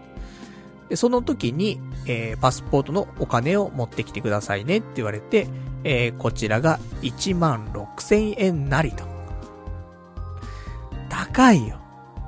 健康保険、あと、ね、Wais 3のテスト、あとパスポート、高い。どんだけお金使わせんのと思って。あとソープっつってね。行きたい。金を使うたびにソープ行きたいなって思っちゃうもんね。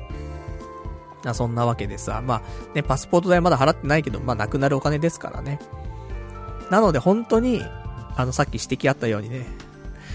宅飲み。ね。だからもう逆に誘われたら、宅飲みでもいいって、まず一発目聞くみたいな。でもね、意外とみんな宅飲み嫌いじゃないんだよね。でもなんかさ、やっぱり、今さ、宅飲みしないじゃん。学生でもないし。だから、宅飲みってことを出すのがね、そもそもちょっとナンセンスなところはあると。みんな感じていて言ってないだけであって、宅飲み自体嫌いじゃないんで多分みんな。ということで。あと、やっぱ、俺含めみんなね、酒好きだから頻繁に飲んでっから、そういう意味ではちょっとね、お酒代を抑えたいって人はね、多いんだよ。多いっていうか、稼ぎがある人はね、別だけどね。稼ぎがないけども、飲むのが好きな人とかはね。とか考えたときに、宅飲みは皆さんから喜ばれるね、会になると思いますから。ちょっと推奨していきたいと思っていますけどもね。とか言いつつね、今週末飲み行くのはね、ちょっと、プラプラしちゃうんですけどもね。うん、ラスト2プラプラかな。今週末と来週頭でプラプラしちゃう気がしますけどもね。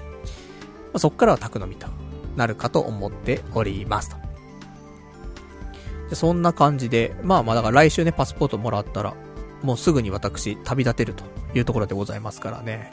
まあ、どこに旅立つのか知りませんけども、まあ、海外行くなら、台湾、日帰り弾丸ツアー、かなーなんてちょっと思っておりますけどもね。じゃあ、ちょっとね、台湾絡み、お便りいただいてるから読みましょうかね。ラジオネーム、橋大太郎さん。1ヶ月ほど前に台北に行ってきました。台湾行く前に必ずしてもらいたいことがあります。ミニストップで腐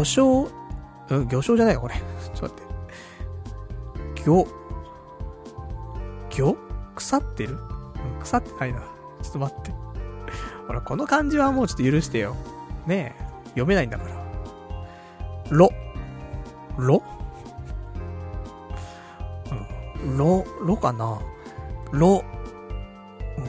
俺何言ってるか分かんないでしょ。ね、ろしか言ってないんだけどさ。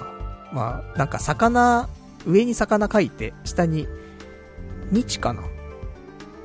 うん。日付の日を書いて、まあ、ろと、ね、読みますけども。これですね。だから、ミニストップで、ろ肉まんを食べてみてください。美味しいと感じるなら台北を楽しめると思います。まずっと感じるなら行かない、もしくは食べ物で苦労するのを覚悟の上行ってください。あと101タワーも呼吸博物館も9分、わかんねえな、向こうの言葉があるからわかんないね、さすがに漢字もなんか見たことないもんね、うん、9分も、中世紀年度もあまり面白くない。風俗もプレイするのはハイリスクローリターン、ネタ以外は進めない。あとシーメンティンのアソーメン線でそうめんのような謎の汁を食べたり、ディホアジエあたりの市場で日本ではない雰囲気を味わうのも良い。台北駅地下街もサブカル好きなら絶対押さえておきたいよね。アニメ系のお店がたくさん。で、コンビニも日本と全然違うから面白いよ。焼き芋うまい。カルフールとかのスーパーで珍しい果物買って宿泊先で食べるのも楽しい。素敵なカフェも多いし、治安も良く、犬猫が自由にいて可愛い。でも、八角大嫌いなので、二度と行きたくないですね。っていうね、お答えいただきました。ありがとうございますと。なるほど。ためになる。行く前にね、こうやって有益な情報もね、もらえるとありがたいな。ところでございますけどもね。まずはこのミニストップで、ロ肉まんを食べると。で、これが、もうザ・台湾の味ってことなんだね。大概こんな感じの味になってますよと。まあそうだね、なんか少し臭みがある気がするよね。いろんなね情報を仕入れてるとさ。なのでちょっとミニストップの方はちょっと行ってきます。それこそね YouTube でミニストップでロ肉まん買ってきましたみたいな、くそみたいな、まずみたいなで、台湾行こうと思ったけど、やめます、みたいな。バーイ、みたいな。そんなんなっちゃうと悲しいんですけどもね。まあ、美味しいと思ったらね、台湾の、台湾で美味しいとされているものをね、いっぱい食べられるし。ちょっと違ければ、もう少し、なんていうの、癖のないけど、ちょっとなんか美味しいものとかをね、食べたりとか。あと、あえてチャレンジはしないで食べ物を食べるっていうね、夜市とか行ってさ、これうまそうだけど、どっちだみたいなやつは手出さないみたいなね、揚げ物しか食うなみたいなね感じになるかもしれませんけども。あとね、俺も調べてて、101タワーみたいな、なんかでっかいねタワーがねあって、それはなんかねすごく近代的な感じでさ、スポットになってんのかなと思いますけども、ほら、あんま歴史とかね、日本神話とかはさ、なんとなく好きな感じがあるけど、そういう歴史であって、海外の歴史はあんまね、知らないからね、だからその大まかな歴史はあるじゃん、なんか学校で習うレベルのさ。でもそれってさ、全世界的にこの国は何年に何がありましたぐらいのそういう歴史であってさ、その国の中の詳しい歴史だから日本史みたいな感じで学ばないじゃん。台湾史みたいなあんまり学ばないじゃん。まあ、若干ね近い国だし、台湾はなんかいろいろあったからさ、出てくるね話題も多かったかもしれないし、ねこの昨今もねいろいろと台湾と日本のね関係とかもあるから、まあいろいろと調べれば、あこれがなんか前にねなんか言ってた場所なんだとか、ちょっと行ってみようかなとかあるかもしんないけど、まああんまないんだよね今の段階では。だから基本はね俺は旅行は食だと思ってるんで、日本国内でもそうなんだけどね、食を楽しめるとすごく旅は楽しめるなと思ってるのでね、まずはミニストップパスポート申請する前にミニストップだったかもしんねえなってちょっと今思ってますけどもね、うちの近くミニストップないんだよな。ちょっと調べて近日中に食べてみたいと思います。さすがにこのラジオ終わってからねチャリ走らせるのもちょっとあれなんでね、近々明日とか、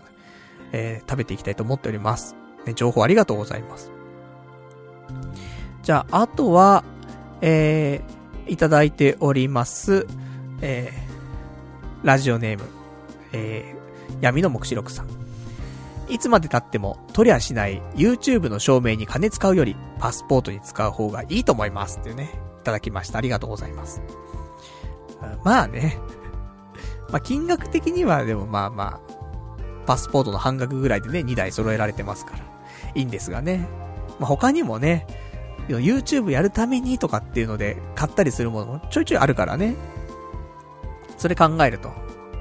あ、結構な金額いっちゃってる気がしますけど、でもやるよやるもうそろそろやんなくちゃいけないということでさ、だから俺もね今日話そうと思っていたことですけども、まあ、YouTube は YouTube でねもちろんあるんですが、そのこのネットラジオのね今後の配信の仕方っていうのを、しっかり固めていきたいなと思っていて、で今はねこのネトラジってところでやってますけど、まあネトラジでやってる意味ってもうないんだよね。昔はさあんまりその無制限でラジオをそのライブ配信できるっていうところが少なくて、しかもそのなんか重いとか軽いとかさそういう問題もあってさ、で軽くてできてみたいな、でそうするとネトラジになっていたっていうのはあったんだけどね、もう誰もネトラジ使ってないし、あとやはりねなんだろう、ネトラジでやっても結局聞いてくれる人ってポッドキャストでね童貞ネットを知ってくれて、あじゃあ生放送聞いてみたいなって来てくれる人とか、あとはツイッターでフォローしてくれてる人だったりとかが、あ、ラジオやるんだって聞くみたいな、その広がりしかなくて、でネトラジ自体をね好きでねネトラジでやってる番組でいくつも好きな番組があってみたいな、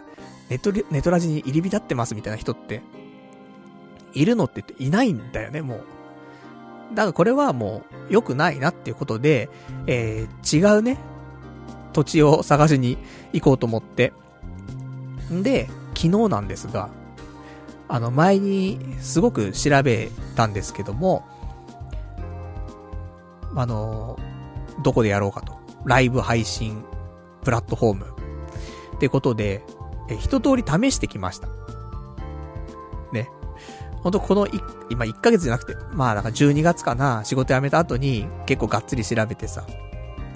でそっからね試すまで1ヶ月かかっちゃうっていう、まあいつも通りだなと思うんだけどね、さすがにと思ってちょっとやって、で、ざっくりこんな感じだったよっていうのをね、ちょっと伝えたいなと思ってるんですけど、もしライブ配信とか、ね、リスナーの人でもさ、うやって聞いてるだけじゃなくてさ、やってる人もね、いると思うんだよね。なので参考にもしなればありがたいし、ただね、なんかやってみて思うところもあるけど、調べただけじゃ分かんなかったりすることも多いからね。実際やれるっていうのは、まあまあいいことかなと思って。で、まず1個目にやったのが、ピトパっていうのやったんだけど、なんかこれ多分1分間とかの動画なのかな、動画っていうか配信なのかな、よくわかんないんだけど、うん、ちょっと違うなと思って。だからまあピックアップしたやつね、一応全部やろうと思って、多分ないなって思いながらもやったりとかしたんだけど、いやなくて。で次にふわっちってなったの。でふわっちは意外と俺的には有力候補に上がっていて、なぜかというとパソコンで配信できて、でパソコンで聞けるのよ。だから配信者側も視聴者側もパソコンで聞けるっていうことが、まあ、結構メリットっちゃメリットかなと思って。まあ、アプリみんながね使えるかって言うとわかんないし、アプリめんどくせえよとかっていう人もいるだろうから、ちゃんと童貞ネットのねホームページから直輪とかで飛べればねいいかなみたいな。でそこでさ、なんかリンクをしたらアプリダウンロードしてくださいとかちょっとめんどくさいじゃんっていうことで、その辺も一つ条件だったりするんだよね。であとは外部エンコードってあるんだけど、なんだろう、パソコンでそのまま配信、なんかそういうプラットフォーム行きました、じゃあなんか生放送みたいな押して配信みたいなですぐできるサービスもあれば、全然別のソフトをインストールして、そのソフト経由で配信しないといけないみたいな。それが外部エンコードっていうちょっと一つかませるんだけど、そのエンコード、外部エンコードでちょっと重たいんだよね。あんま重たいのやだなと思って。とか、ね。あと外部エンコードだとまあできることはね、増えたりするんだけど、まあ、どうしても重いなーなんていうのがあって、ちょっとこの辺気にしてます。で、ふわっちに関しては、外部エンコードなくてもできる。で、あとパソコンからの配信と視聴ができると。いいなと。で、ちょっとやったの。テスト配信みたいなね。したら、結局ね、1時間やったんだけど。ね、テストだとか言いながら1時間ちょっとやったんだけど、1時間で、なんかポイントがもらえるのよ。ちょいちょい。で、このポイントっていうのが、1ポイント1円で換金できるの。Amazon ギフト券に。で、1時間やって49円。なんか獲得しました。よくわかんないんだけど、だからまあいつも通り2時間ちょっとやればまあ100円ぐらいになるね、計算なんだけど、だちゃんとねこれがテストとかじゃなくてちゃんとした放送っていう風にやったらどうなるかちょっとわかんないので、まあっていうのは一つ。ただですよ、一個問題、30分ごとにその放送枠を延長しないといけないの。で、延長するには延長チケットが必要で、これ1枚50円するの。だから、まあ、3時間の放送ってことはないけども、2時間半の放送するじゃない？だから5枚必要になるのよ。そしたら1回放送するのに250円かかるっていうね。じゃあこの250円かけて、それだけペイできんのっていう話なんだけど、っていうのはちょっとあるかなって思ったかな。でもまあまあその今までねプラスもマイナスもなかった放送がで49円のプラスでね一応フィニッシュしてるわけだからさ、まあ、多分100円単位じゃないと換金できないんだけど、まあそういうね、まあ、可能性は見えたかなっていうことかな。で、あと次に皆さんお馴染みかわかんないですけどもね、 AKB とかがよくやっているショールームってやつ、これもパソコンから配信視聴ができるので、外部エンコードしなくても配信できるっぽいんだけど、ちょっとよくわかんないね、感じで、どうやってやんだろうなとか思いながら、まあちょっと一回テストでと思ってテスト配信ってピッて押したの。押したら、ほんと1分ぐらいで80人ぐらい来ちゃって、と思って、こんな人来ると思って。ただ、音が出てるかどうかもわかんなくて、音出てるのかつって。すいません、ちょっと、ね、一回やめます、みたいな。ビビっちゃって。ね、落ちちゃってさ。そんな一瞬で来るんだと思って、怖いなと思って。で、もう一回ちょっといろいろ調べて、もう一回やり直したんだけど、結局、俺がやりたい風に配信するためには、外部エンコードをかまさないとできないっていうことになってて、だからちょっと重くなっちゃうっていうのが一つ難点だったかなって。で、もう一回テスト、じゃあそれで音とかね、画面とか全部調整したからやれんなと思って。で、テスト配信ってピッてやったら、本当に1分ごとに50人とか来るレベル、1分かな30秒かなわかんないけど、ほんとなんか一回更新ロードされるたびに来場者数が50人増えるみたいな感じで、人が入ってくるショールーム。怖い。結局30分やったんだけど、同時で視聴してる人ではないよ。じゃなくて、総視聴者数、ね、来て帰っちゃった人も含めてね、1100人ぐらいって言ったからね。30分で。だからすっげえなと思って。これが、そのね、現場に、人がいっぱい集まってて、なんかないかな、なんかないかなって探してる人がいるっていう状況。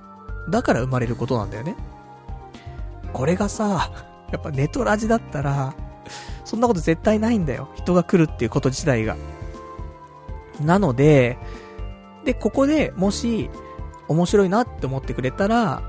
ポッドキャストとかね、じゃあ生放送はいつも聞けないけどポッドキャストとかねやってんだったら聞いてみようかなとかって思ってくれるっていう風になれば、まあありがたいなと思うんだけど、そういう意味では本当に集客っていう意味ではね、新しい場所でいいなと思うんだけど、問題点がすげえあって、一つは童貞っていう言葉が NG っていう文字的にね、だからなんだろう、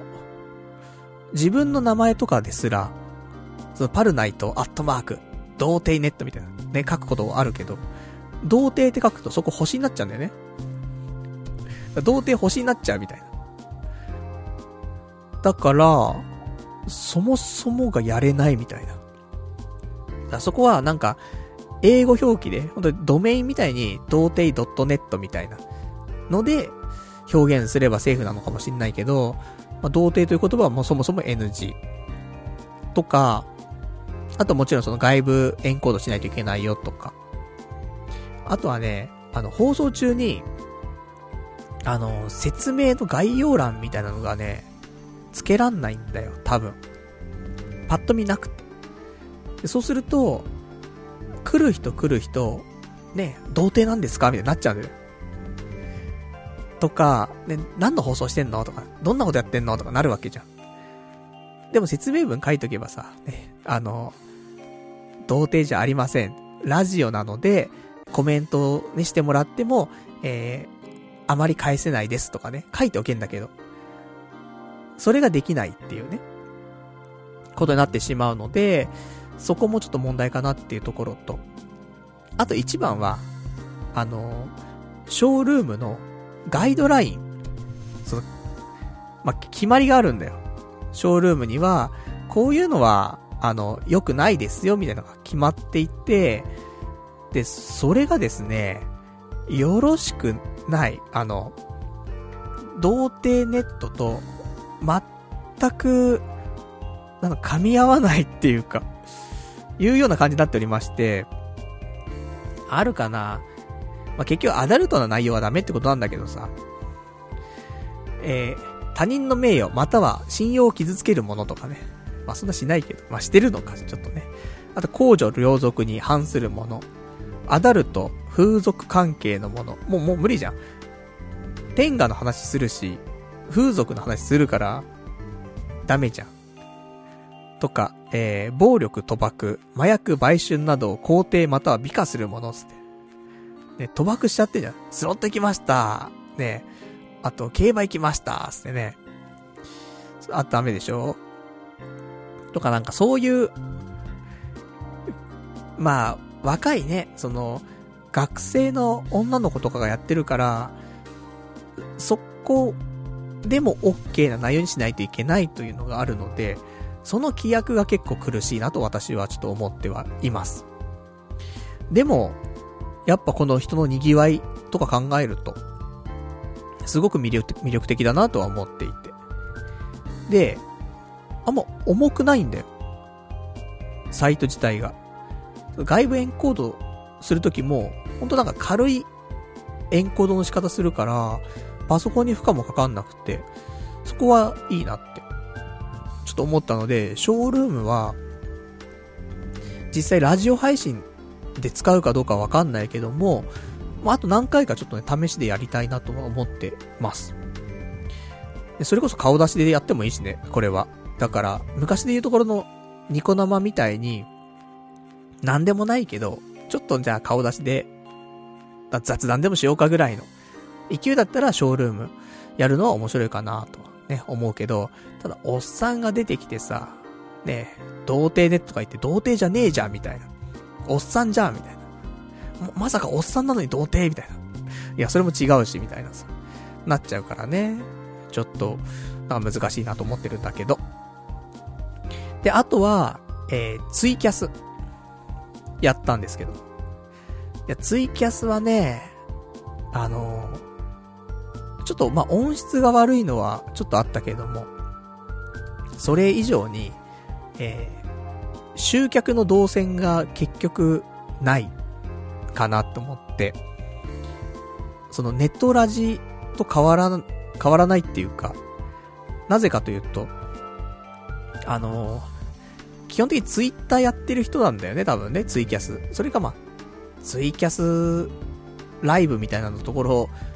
常駐して見て回ってる人はいるのかわかんないけど、ツイキャスっていろんな番組を見に行こうっていうよりは特定の一人が好きでその人を見るっていうのが多分すごく強いのかなと思っていて、だからなんかいろんなところ、なんかその盛り上がってるところから引っ張ってくるっていうよりはほんと固定のファンがいる人がやるものかなっていう印象はちょっとあって、だちょっとツイキャスはあんま変わんないかなと、ネトラジでやるのとあんま変わんないかなっていう印象がやってみてね思いました。で結局最後行き着くところはどこかっつって YouTube ライブ最後やったんだけど、 YouTube ライブは重い。本当にこれはもちろんねパソコンからも見れるのがすごくいいし、パソコンから配信できて視聴できていいんだけど、外部エンコードが絶対に必要で、外部エンコードの仕方が重いんだよ。ショールームはなんかまあ言ったらなんだ汚ねえ画像汚ねえ音声だけど軽いですよみたいな感じの配信の仕方するのね。なんとかギリギリ受け付けられるぐらいの感じなんだけど、 YouTube ってより高画質より高音質さらに滑らかにみたいなでやるから重たいんだよ。だから音声がねどうしてもねプツプツ切れちゃうの、なんかちょいちょい。前もさYouTube ライブやりながらネトラジやってた時があったんだけど、やっぱねポッドキャストとかで配信する音声に関してはプツプツ切れちゃってて良くないなっていうのがあって YouTube ライブやめたんだけど、まあ、YouTube ライブ1本でそれプラスね、前はそのネトラジを同時配信してたから影響あったのかなと思ったんだけど、いや YouTube ライブだけでもちょっと重たいなと思って、でもそこだけかな。結局は、まあ、集客とかは人来ないよ YouTube。 ただこれから YouTube にいっぱい動画上げてったりとかって考えたときに、その配信するところをねバラバラにしすぎてもそれはそれで力がさ分散しちゃうから、本当はできる限り一点に集中するのが良いやり方だとは思うから、だから YouTube ライブでやるのが一番正しいとは思うんだけど、パソコン変えるしかなくなっちゃう。パソコン変えて家にちゃんとネット回線を引く、光回線を引く。今ね富士 Wi-Fi だからね、あいつがダメなんだよなって思うんだけど、助かってんだけどね。だからちょっとね先立つものはないけども、そういう環境をどんどん整えないといけないのかなって思ったりはするけどもね。そんなわけでさ、ちょっと YouTube ライブだから、その重くてプツプツ言うのさえ解消できちゃえば YouTube ライブでやろうかなと思ってます。ちょっといくつか試してみて、でダメだったらまあショールームか、まあショールームもねちょっとやっていく中で、なんかこれ今後もやっていけそうじゃんって思った時に、ちょっとガイドラインから外れてることしてるんでバンですみたいな言われちゃった日にはねちょっと辛いので、そうするとふわっちの可能性にもかけたいと思ってるんで、ちょっと当分ふわっち、ショールーム、YouTube ライブはちょっとテストじゃないけども、テストできたから普通に雑談配信をちょっとしていきたいなと思ってます。それで判断するしかないなと思うんで、そんなんでちょっと3つね当分は並行してやっていきつつ、本放送はねネトラジでみたいな、お前ネトラジ結局好きじゃねえかっていうねあるんだけどさ、それは10年ね使わせてもらってますからね、本当にそこはね愛着はあるんですけどもね。であと他にもね、いくつか見てきましたが、ポコチャと17、あとスプーンっていう3つ他にあるんだけど、スプーンに関してはちょっとかそりすぎてたんでいいっすね。まあいろんなねこれまで言った理由の中からかそってるところでやってもちょっと仕方ないので、でポコチャと17は結構賑わってたんだけど、もちろんね17って今一番のねライブ配信アプリだからさいいんだけど、この2つも童貞って言葉が NG なんだよ。星マークになっちゃう。だから童貞は星になったのだわ。嫌じゃん。その名前でやってきてんだからさ。だからそれがね、ダメかな。うん、だまあそこはだからセーフだとしても、アプリでしかできないんだよ。ポコチャと17って。そうすると、音質とか考えるとね、やはりこの音声のさオーディオのミキサーみたいなかましてやっぱり放送したいので、物理的にね、あとパソコンで録音もしたいしってのあるので、ちょっと違うかなと思っております。別にいいのか。いやダメだな。やっぱりやりにくいな。なので、それであればね言ったら。17と双璧をなすショールーム、そしてそこから結構もしかしたら離れちゃってるかもしれないけどもふわっちっていうのは一応あるから、そこをねやりつつ YouTube ライブというところに行き着きました。私は結構大変だよ。こうやってねやれないじゃん。調べることはできても実際にさ配信して試そうっていうのってさあんまね皆さんやってないと思うんでね、まとめ記事とかもあると思うけど、調べた限りのこと書いてあるけど、実際やってみてこんな感じだったってのはなかなかないんでね、ちょっと参考にしていただけたらと思いますんでね。そんな感じ。ただアプリで配信することに抵抗がないとか、今やってるのはね別にそんなこだわってないよってのはあるんだったら、多分ポコチャとか17とかの方がもしかしたら17な、今は17、本当に17見てたらめっちゃ稼いでるよ、みんな100万とか普通に稼いでるよ。まあもちろんトップの人たち だけどさ、1回の配信とかで怖いと思って。だからまあね、そんなありましたけどもね。あとね、この配信ねするにあたって自分でもね、普通に視聴者側に立って見てみようと思っていくつか見てたんだけど、もうさ、見て途中でさ、おばあちゃんだよ、70歳ぐらいのおばあちゃんがカメラの前で寿司握ってんだよ。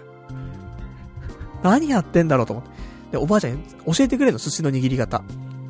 こうやってシャリを握ってね、これでネタを乗せてみたいな、なんだかんだって喋ってんの。いや、すごい時代だなと思って。ニコ生とかはある程度ね、知識なくちゃできなかったね、最初の頃。でも今はさ、ほんと携帯でアプリがあったらさ、アプリインストールして立ち上げて配信って押したら始められちゃうんだもん。すげえ時代よ。あと三脚みたいなんでね、スマホをなんか固定できればさ、それでいいんだもんねって思って、そういうのすごい衝撃でさ。だから変に家でボールペンの組み立てみたいなやって内職するんであれば、こういうライブ配信した方がいいよね。もう稼げるかどうかは知らないけどね、うん、っていう風にはちょっと思いましたんでね。まあその人前に出てとかね、ネットに顔出しても平気っていう人がまだね、緩くなったとはいえね、多いかなっていうとそうではないと思うのでね。まあその辺も人を選ぶとは思うんだけど、まあちょっと興味があるとかね、今もうすでにやってるよとかね、なんかどこか違う場所でやりたいなとか思ってる人いたらね、ちょっと参考に、ね、していただけたらと思ってね、まあこんな感じでございましたけどもね。ちょっと私も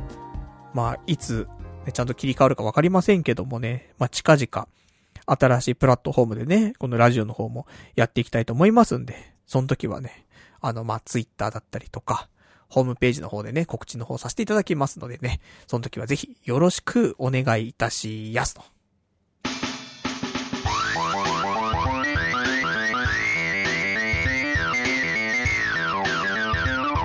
童貞ネットアットネットラジ。それではね、お時間ほど届きましたんで、お別れのコーナーしていきたいと思います。お別れのコーナーは、今日喋れなかったこととかね、まだいただいてるけど読めてないお便りなんかをね、つらつらとご紹介してしていきたいと思いますけども、今日他に喋りたかったことあるかしら。そうねー、ホリエモン万博、先週さ、お便りでさ、パルさんホリエモン万博ね、行かないんすかみたいな、いただいて調べたんだけどさ、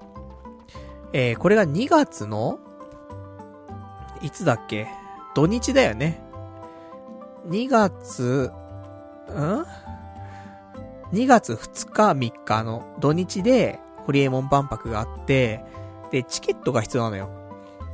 でプレミアムチケットってのはもう売り切れちゃってて、で一般チケット売ってるんだけど、一般チケットは S と A と B と C がありました。4つ。で金額がですね、 S 席が2万円、これ1日だよ、投資じゃないからね。1日で S 席は2万円、 A 席が1万円、 B 席が6000円で C 席が3500円となっておりました。高いんだけどどうしようかなってちょっと思ってて、行くのかどうするかなんだけど、ホリエモン万博のいいところに関しては、撮影とか全部 OK なんだって。だからそこで、ラジオとしての音声多分撮るのも OK だし、YouTube みたいなところで、今日はホリエモン万博にやってまいりましたみたいなのもできると。そういう意味では、そこまでオープンなね、イベントって少ないからさ。だから、まあね、もちろんプライバシーとかのその辺は気をつけないといけないけど、っていうことで。で、ただ、チケットが高いと。同すっぺなんだよね。で、S、A、B、C。S はさすがに無理だよ。2万円とか。じゃあ A か B か C かなんだけど。C だと、本当少ないのやれることが。日本酒ワインビール祭りか、ジャズフェス、E1 グランプリっていうなんか項目があるんだけど、いずれかの一つのみを入場いただけます。行っても、一個のイベントに参加するだけ。多分だから、しょっぱいよね、すごくね。で、6000円の B チケットだと、全会場、全コンテンツ。ね、夜のコンテンツはダメらしいんだけど、に入場できるベーシックチケットと。リーズナブルに遊びたい人におすすめということで。で、1万円の A チケットにすると、さらにちょっと優遇されてますよ、みたいな感じなので、まあ、お金がなくて、行って、まあ、マンパワーで頑張って、ね、楽しめるんであれば、B チケット、かなっていうことで、まだ売ってるっぽいので、B チケット買っていくかどうか、今考えてます。ねえ、これもう経費ですから、言ったら。ね、俺がこうやってフリーランス、まあ、わかんないな、フリーランスになれないよな、儲かってないんだから。ね。なんですけども、だから動画にするなり、ラジオにする。だから、じゃあそうしたら、今までもラジオでさ、話したこと、経費なんのって話だけどさ、まあ、ならないんだけどもね。悲しいかな。まあ、これからはね、ちゃんと YouTuber としてやっていくんだったらね、そういうのも考えないといけないかもしれないですけども。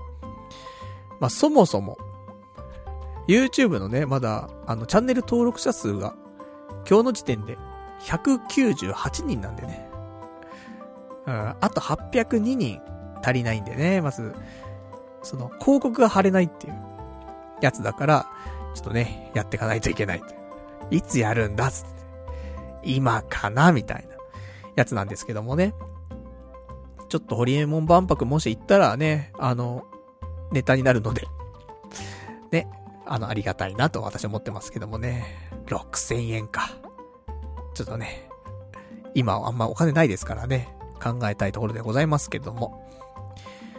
あとはね、話したいこと一つ。前に、ハードディスクを買ったって話したことあると思うんだけど、結構前だよね。1年前ぐらいかね。バッファローのリンクステーションっていうハードディスクで、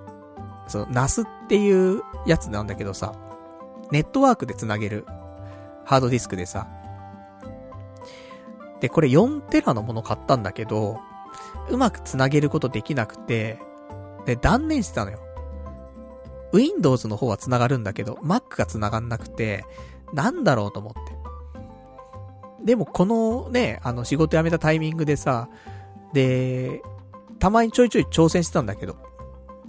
で、ちょっともう一回改めてね、ゼロからやろうと思って。で、やったら、普通に繋がって、よかったな、つって。そんな話。ちょっとね、なんかその、これから動画とか、ね、やっていくにあたって、もうさ、Mac の容量が全然なくて。残り7ギガぐらいしか残ってなくてさ、容量。どうすんだよと思ったんだけど、それ解消されたので、良かったっていうね。これで、気兼ねなくね、動画撮れるなと思って、編集もできるなと思ってね。だから環境今整えてるんで、大変だよ、環境ってね。いや、やりゃいいじゃんってね。携帯でやりゃいいじゃんみたいな話ではあるんだけどさ。なんか、ちゃんとやろうと思うとね、そういう風に構えちゃうからね。だから構えずに、なんか思いついたことをバンバンやっていくのが本当は一番ね、いいんだよね。ラジオもそうだよ。最初音質とか悪かったじゃんってね。構成とかはまあ今もないけども。ねえ。じゃあちゃんと話せるようになったらとか。そしたらもう10年経ったって話せるようになってないんだからさ。できてないけども、音が悪かろうがなんだろうが話せなくてもね、やっちゃう。で、途中でね、修正していくっていうのが一番いいんだよねって思ったりはするけどもね。なんか、ラジオはたまたまね、勢いで行ったんだけど、動画はね、ちょっと難しいよね。やっぱ顔とか出るからね、俺の場合は。顔出しにしちゃうからなんかさ、構えちゃうんで少し。っていうのもあって。ちょっとね、照明買ったりとかいろいろしちゃうけどさ。まあ、そんな感じでしょうか。あと今週ね、すいません、買い物しちゃいまして。買い物して謝っちゃうみたいな、ありますけど。フライパン買ったんだよ。だから自炊をね、ちょいちょいするようになって、そしたら、今使ってるフライパンが、まあ、昔ね、無印で買ったやつだったんだけど、テフロン加工が剥げちゃってて、もう、何炒めてももうすぐくっついちゃうの。焦げちゃうの。これはさすがに、これから、自炊をする中でストレスしか感じないので、ちょっと、このタイミングでちょっと買っちゃおうと思って。で、作ったものをね、まあ、写真撮ったりとかしてさ、SNS にアップしたりするわけじゃない。なので、そこも、なんかうまくできないかななんて思ってね。で、そこで私見つけたのが、アイリス大山のセラミックカラーパンっていう商品なんだけど、これを買いました。鍋2つセットかななんだけど、何がいいかというと、普通フライパンとかって中が黒いじゃん。でもこれはセラミックだから白いのよ中。だからほんとお皿っぽいのね感じが。そして取っ手が取れるティファールと同様取っ手が取れんの。だからフライパンとして使って調理しました。それを食卓に置きます。で取っ手取っちゃいます。フライパンなんだけど取っ手がありません。普通のお皿に見えます。でフライパンの中は白くなってるから本当のお皿っぽく見えますということで、またそういうのお前好きだなみたいなねありますけど、それちょっと買ったので、で届いたのでね、でちょっと使える洗剤とかがねちょっと限られていたので中性洗剤しかダメって書いてあったから、今日も中性洗剤買ってきたしね、あと鉄っぽいのでねやっぱりちょっとガリガリやっちゃうと剥げちゃうので、シリコン製のものをねちょっと用意してきたから、いろいろとトングとかね、そんなんで万全ですよ。準備しかしねえなお前ってねありますけど、まあ、そんなわけでねちょっと自炊もしっかりやっていかないとと。だからね自炊してるとね炭水化物ばっかなんだよね。毎日パスタ。本当に。しかもさね、パスタソースじゃなくてさ、自分でなんかちゃんとやろうかなと思ってやってんだけどさ、やり始めだからまずいんだよね、まだね。ちょっとちゃんと調整できてなくて。これから、しっかりとね、トライアンドエラーでね、頑張っていきたいなと思っておりますんで。まあ、そのうちだから、焼きうどんとかはね、無限に作れる。焼きうどん、焼きそば作れるから。作ったらツイッターで、ね、ツイッター、インスタ、ね、ちょっとアップしますから、よかったらチェックしていただきたいなと。いうところでございますと。じゃああとはね、ちょっと隣の部屋の人が結構動いてるな。大丈夫かな？怒られちゃうかな？まあだからそこそこで終わりにしたいと思うんですけどもね。あとはどれだよ。いただいてるんだけど、いやラジオネーム闇の黙示録さん、オスパル。パルナイと日本人じゃない説を提唱したメールを送ったからぜひ読んでくれよな。月曜日のこんな時間に聞いてるリスナーからのお願いだぞっていうねもらったんだけど、どれだと思って日本人じゃねえんじゃねえかっていう、これか。じゃあ読みますよね。ラジオネーム闇の黙示録さん。なんで友達関係が最初から甘える前提なんだよ。友達だからこそ対等であるべきだろう。そりゃパルさんは困んないだろうよ。甘えさせてもらってるんだから。もう、そこの認識が正しいって思っているのがちょっと怖いよ。まさか本当に国籍違うんじゃっていうね。いただきました。ありがとうございます。いや、俺が、じゃあ、それはさ、相手に求めるものを何にしてるかによるけど、俺は、友達っていうのは、都合がいい考えかもしんないけど、お互い許せるっていうのは友達だと思うのよ。だから、いや、あるじゃん、やっぱり。相手にも。いや、俺だけが悪いって話にはしないよ、さすがに俺は。ね。こういう時は、ね、これ対等ですから、ここはね。俺も甘えてるし、相手も甘えてるところが絶対あるわけ。まあ、俺の甘えの方がでかいんだけどさ。だから、でも、その、続く友達、続かない友達って何が違うかっていうと、本当に自分が許せないような感じのやつは続かないんだよ。ただ、ああ、ここだったら許せるなっていう人だったら続くみたいな。そう思ってくれてるかわかんないよ、周りの友達は。もううんざりしてるかもしんないけど、我慢してくれてるのかもしんないんだが、でもまあ、うんざりしながらでも我慢できる範疇と。捉えましょうね。だ、でも、そうだ、俺甘える前提。甘える前提だし、甘えられる前提というか。と思ってる。いやだって、そんな許せなかったら無理じゃん。みんな何かしらやらかしてんだから、友達関係の中で。で、大人になったら、あんま喧嘩しないじゃん。子供のうちは喧嘩してさ、仲直りしようね、みたいになるけど。大人になったら、多分喧嘩っていう喧嘩あんましなくて、気まずくなったりとかして、で、後日、まあ、あの時は、なんか、悪かったなとか、あるか、もし、なければ、あ、セーフかな？うん、セーフ。あ、セーフだ、このまま行っちゃおう、みたいな。で、なかったことにするとかね。酔っ払ってて覚えてないんだよね、とかね。そういうやつでさ。でも、まあ、しゃあねえって、目つぶろうかって、いうのが友達かなって。俺は、思ってる。から、俺の思う友達はそういうところが許せないと続かないからね。って思ってますけどもね。いいのかしらね。どうなのかしらってね、思ってます。でも、それでね、俺自身は、プライベートはとても満足のいく友人関係に恵まれてるから、間違いではないと思うんだよ、それが。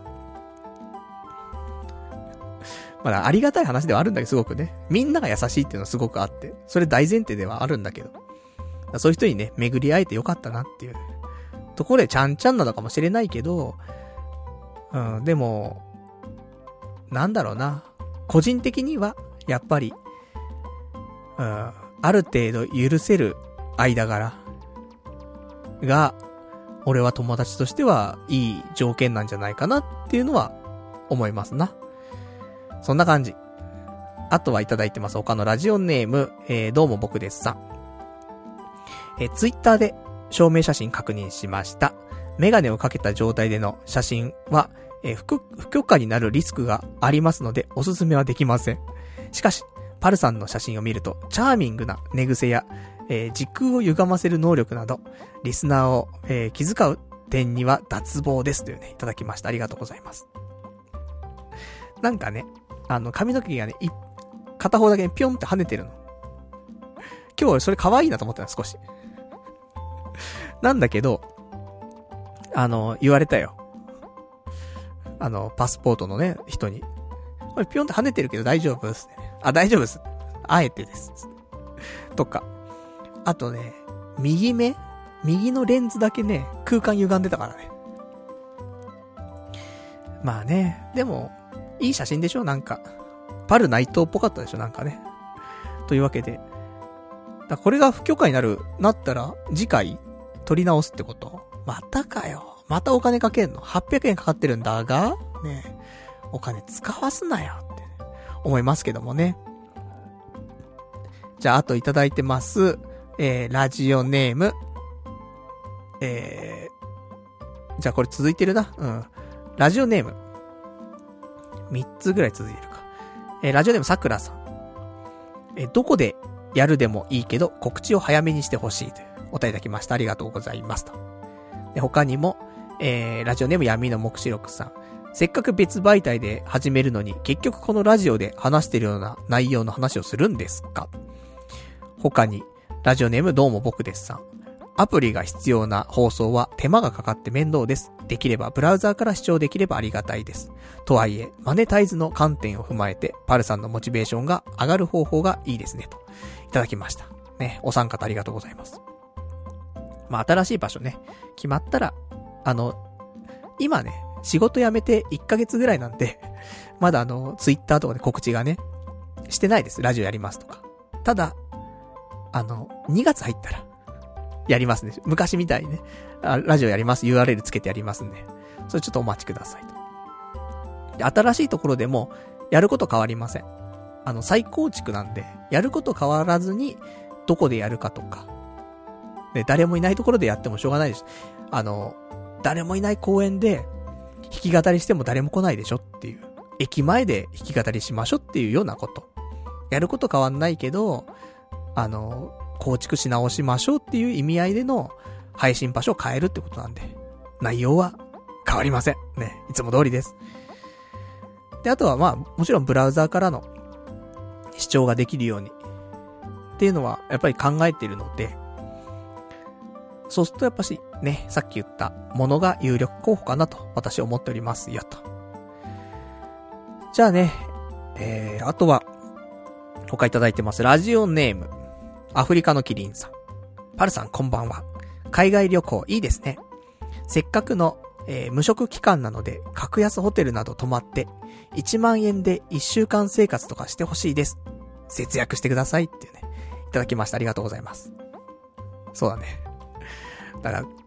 交通費というか航空費だけでさ1万円ぐらいしちゃうじゃんやっぱり。だから高いよね。向こうで本当お金かかんない遊びをするっていう。で別にさ、カフェ巡りしたってね、一杯200円とかでしょコーヒー。5店舗行って1000円でさ。で夜は別に安いホテル泊まってさ。やればもしかしたらね、うまくやれるのかもしれませんけども。まあね、どうなることやらって、ね。でも、多分一発目行くとき、日帰りなんでね。日帰りってと思うけど、それだったらね、向こうでちょっと美味しいもん食べつつ帰ってきて12000円ぐらいで収まんないかなと思ってんだけど、台湾とかで収まんねえな。向こうで2000円で済むわけないんだからねって思いますけども、まあちょっとね、貧乏人だからこそできることをねやって、金あるやつがさ絶対日帰りなんてしないんだから。わかんないよ、もちろん北海道に行って味噌ラーメン食って帰ってくるみたいな人もいるわけだからね。北海道ね、その北海道じゃないよ、台湾行ってさ、もういつも好物のやつがあるから食べて帰ってくるって人はね、日帰りもいいかもしんないけど、なかなかないですからね。そういうのを動画にしたいね。やりたいことはたくさんありますね。やらないけども。じゃあね、これ長いから。うん。じゃあ、あとはね、ちょっと闇の目視録さんからちょっとね、さっき言っていた国籍云々のお便りそっちじゃねえっていただいたんですけど、量が長い。長いから、じゃあこれ読んで終わりにする。ちょっと他のもらってるのもあるんだよ。待ってちょうよ。まあいけるか。まあ、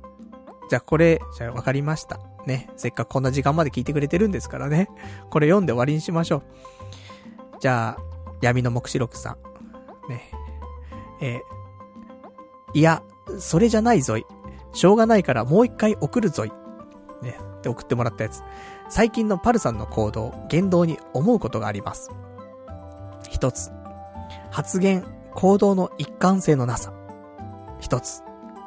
息を吸うようにマウントを取る。一つ、むちゃくちゃな言い訳をする。一つ、感情論で話す。論理的な話が通じない。一つ、正論で、諭されるほど堅くなに外部の意見を聞かなくなる。一つ、相手を挑発し始める。一つ、日本国民なら払うべき保険料をごねる。以上のことから誰かに似てるなぁと思ったのですが分かりました。最近レーザー照射で話題の韓国です。失礼ですが、パルさんって在日韓国人だったりしますか？中身はネットでいつも見る韓国人そのものなのですがいかがでしょうっていうね、いただきました。ありがとうございます。多分韓国人ではないと思いますけども、この間はその戸籍謄本見て漢の字はなかったんで大丈夫だと思いますよ、ね、純日本人としてねやらせていただいておりますから。だとしたらだよね、その行動は何なんですかなのかもしれませんけども、まあ紙一重ですよ、すべてね。マウント取ってるわけじゃないから、別にみんながマウントって意識してるからマウントに聞こえるだけであってなんでもないから、普通のこと。そんな最初からじゃんね、第1回からそしたらマウント取ってるよ。だけど急にだよ、なんかパルさんマウント取りますよねとかって言い始めた人がいるわけだよ、多分ね。でもそれって世間でマウントがうんぬんって言葉が使われ始めたタイミングで出てきた話であって、ここ3年ぐらいでしょ、多分 3,4 年でしょ。それまではそんなことないんだから、急によ、そういうレッテル貼られてんの。まあみんなも前からなんかちょっと上から言ってくんなってのあったかもしんないけど、まあそれは最初からあったかもしんないけどもね。だからまあラジオパーソナリティですから、言ってもねえ、その皆さん私ラジオパーソナリティしてんですけどちょっと皆さんの意見全部聞かせてくださいっつってねえ、教えをくださいみたいなじゃなくてさ、俺が今一応体験したことをみんなに話すっていう場だからさ、一応さ上からというか、俺から発信だから、俺が受け止める側ではないという。で、このなんか方向の話。これがさ、それこそ、ニコ生みたいな、ね、リスナーとの、その、キャッチボールをして楽しむっていう配信だったら別よ。じゃなくてさ、ラジオ、お便りはもらうけども、もう一応一方通行じゃん、ある意味。一方通行で100回投げ込んだら1回帰ってくるぐらいのさ、そのバランスだったりするからさ、どうしても上からというかね、そういう風に聞こえちゃう時はあるかもしれませんけどもね、すんませんね。まあそれはパールナイトだししょうがねえなーつってね、許す心をね持っていただけると嬉しいなと思いますけどもね。まあそんなわけで、ね、こういうのはむちゃくちゃな言い訳なんだろうけどね。まあいろいろね、全部繋がっちゃうんだよ。多分すべてのことが一つになっちゃうね。って思いますけども。まあ、私もね、皆さんに愛されるように。ね、ちょっとその、レーザー照射に関してはちょっとね、いろいろとブーイングも上がっておりますから、あまりブーイング上がらないので私はね、頑張れるようにしたいと思いますけどもね。まあそんな感じで。まあこの辺にしときましょう。っていうのはなんかね、最近ね、隣の家の人がね、結構バタバタしてるんだよね。だから、なんか悪いなと思っちゃって。だからね、ほんと、ここ撮影部屋として使うのは昼間にして、夜は無職だし、どっか外でね、安く借りられるところを探してなんかラジオした方がもしかしたらいいんじゃねえかなってね思ったりしますけどもね。そんな機材もそんな多くないからさ、パソコン持ってね、そのオーディオのインターフェース持って、あとね富士 Wi-Fi 持ってきゃいいんだから、あとマイクか全然できちゃうからね。どっかそのうち、ね、いつかやりたいと思ってっからね、このタイミングでやるのもいいかもね。まあそんなわけでちょっと違うところでね、放送っていうのも少し考えたいなと思っておりますと。じゃあ、そんなわけで、今日この辺でなんですが、来週は、2月の4日、月曜日、ね、パスポートを取りに行った、ね、夜かもしれませんけども、22時ぐらいからね、またやっていきたいと思います。おそらくはまだ、ネットラジでやるんじゃないかなと思うんだけど、もし、まあ、明日以降ね、すごいうまく、テストがうまくいって、あ、ここでやるの決定だなったら、もしかしたら来週は、違うところで、いや、ダメだな。来週もネットラジだね。で、もしもうどこでやるよって決まったら、もうラジオ中に皆さんにお伝えして、その次の週から、ね、やりたいと思いますから。そんな感じでしょうか。じゃあまあね、来週は、その心療内科の方、ね、Wais 3の方もテスト受けますし、あとパスポートをもらってきますからね。まあ、他にも、ホリエモン、万博があったりとか。あと2月1日は手帳のイベントありますからね。前に教えてもらった渋谷のさ、手帳の発売のやつの。ね、イベントがあるし、とか、なんかね、いろいろありますから、まあ、その辺も含めお話ししていきたいと思っておりますんで、ね、お楽しみにしていただけたらと思います。じゃあ、ね、今日も長いお時間ご視聴いただきましてありがとうございました。それではまた来週お会いいたしましょう。さよなら。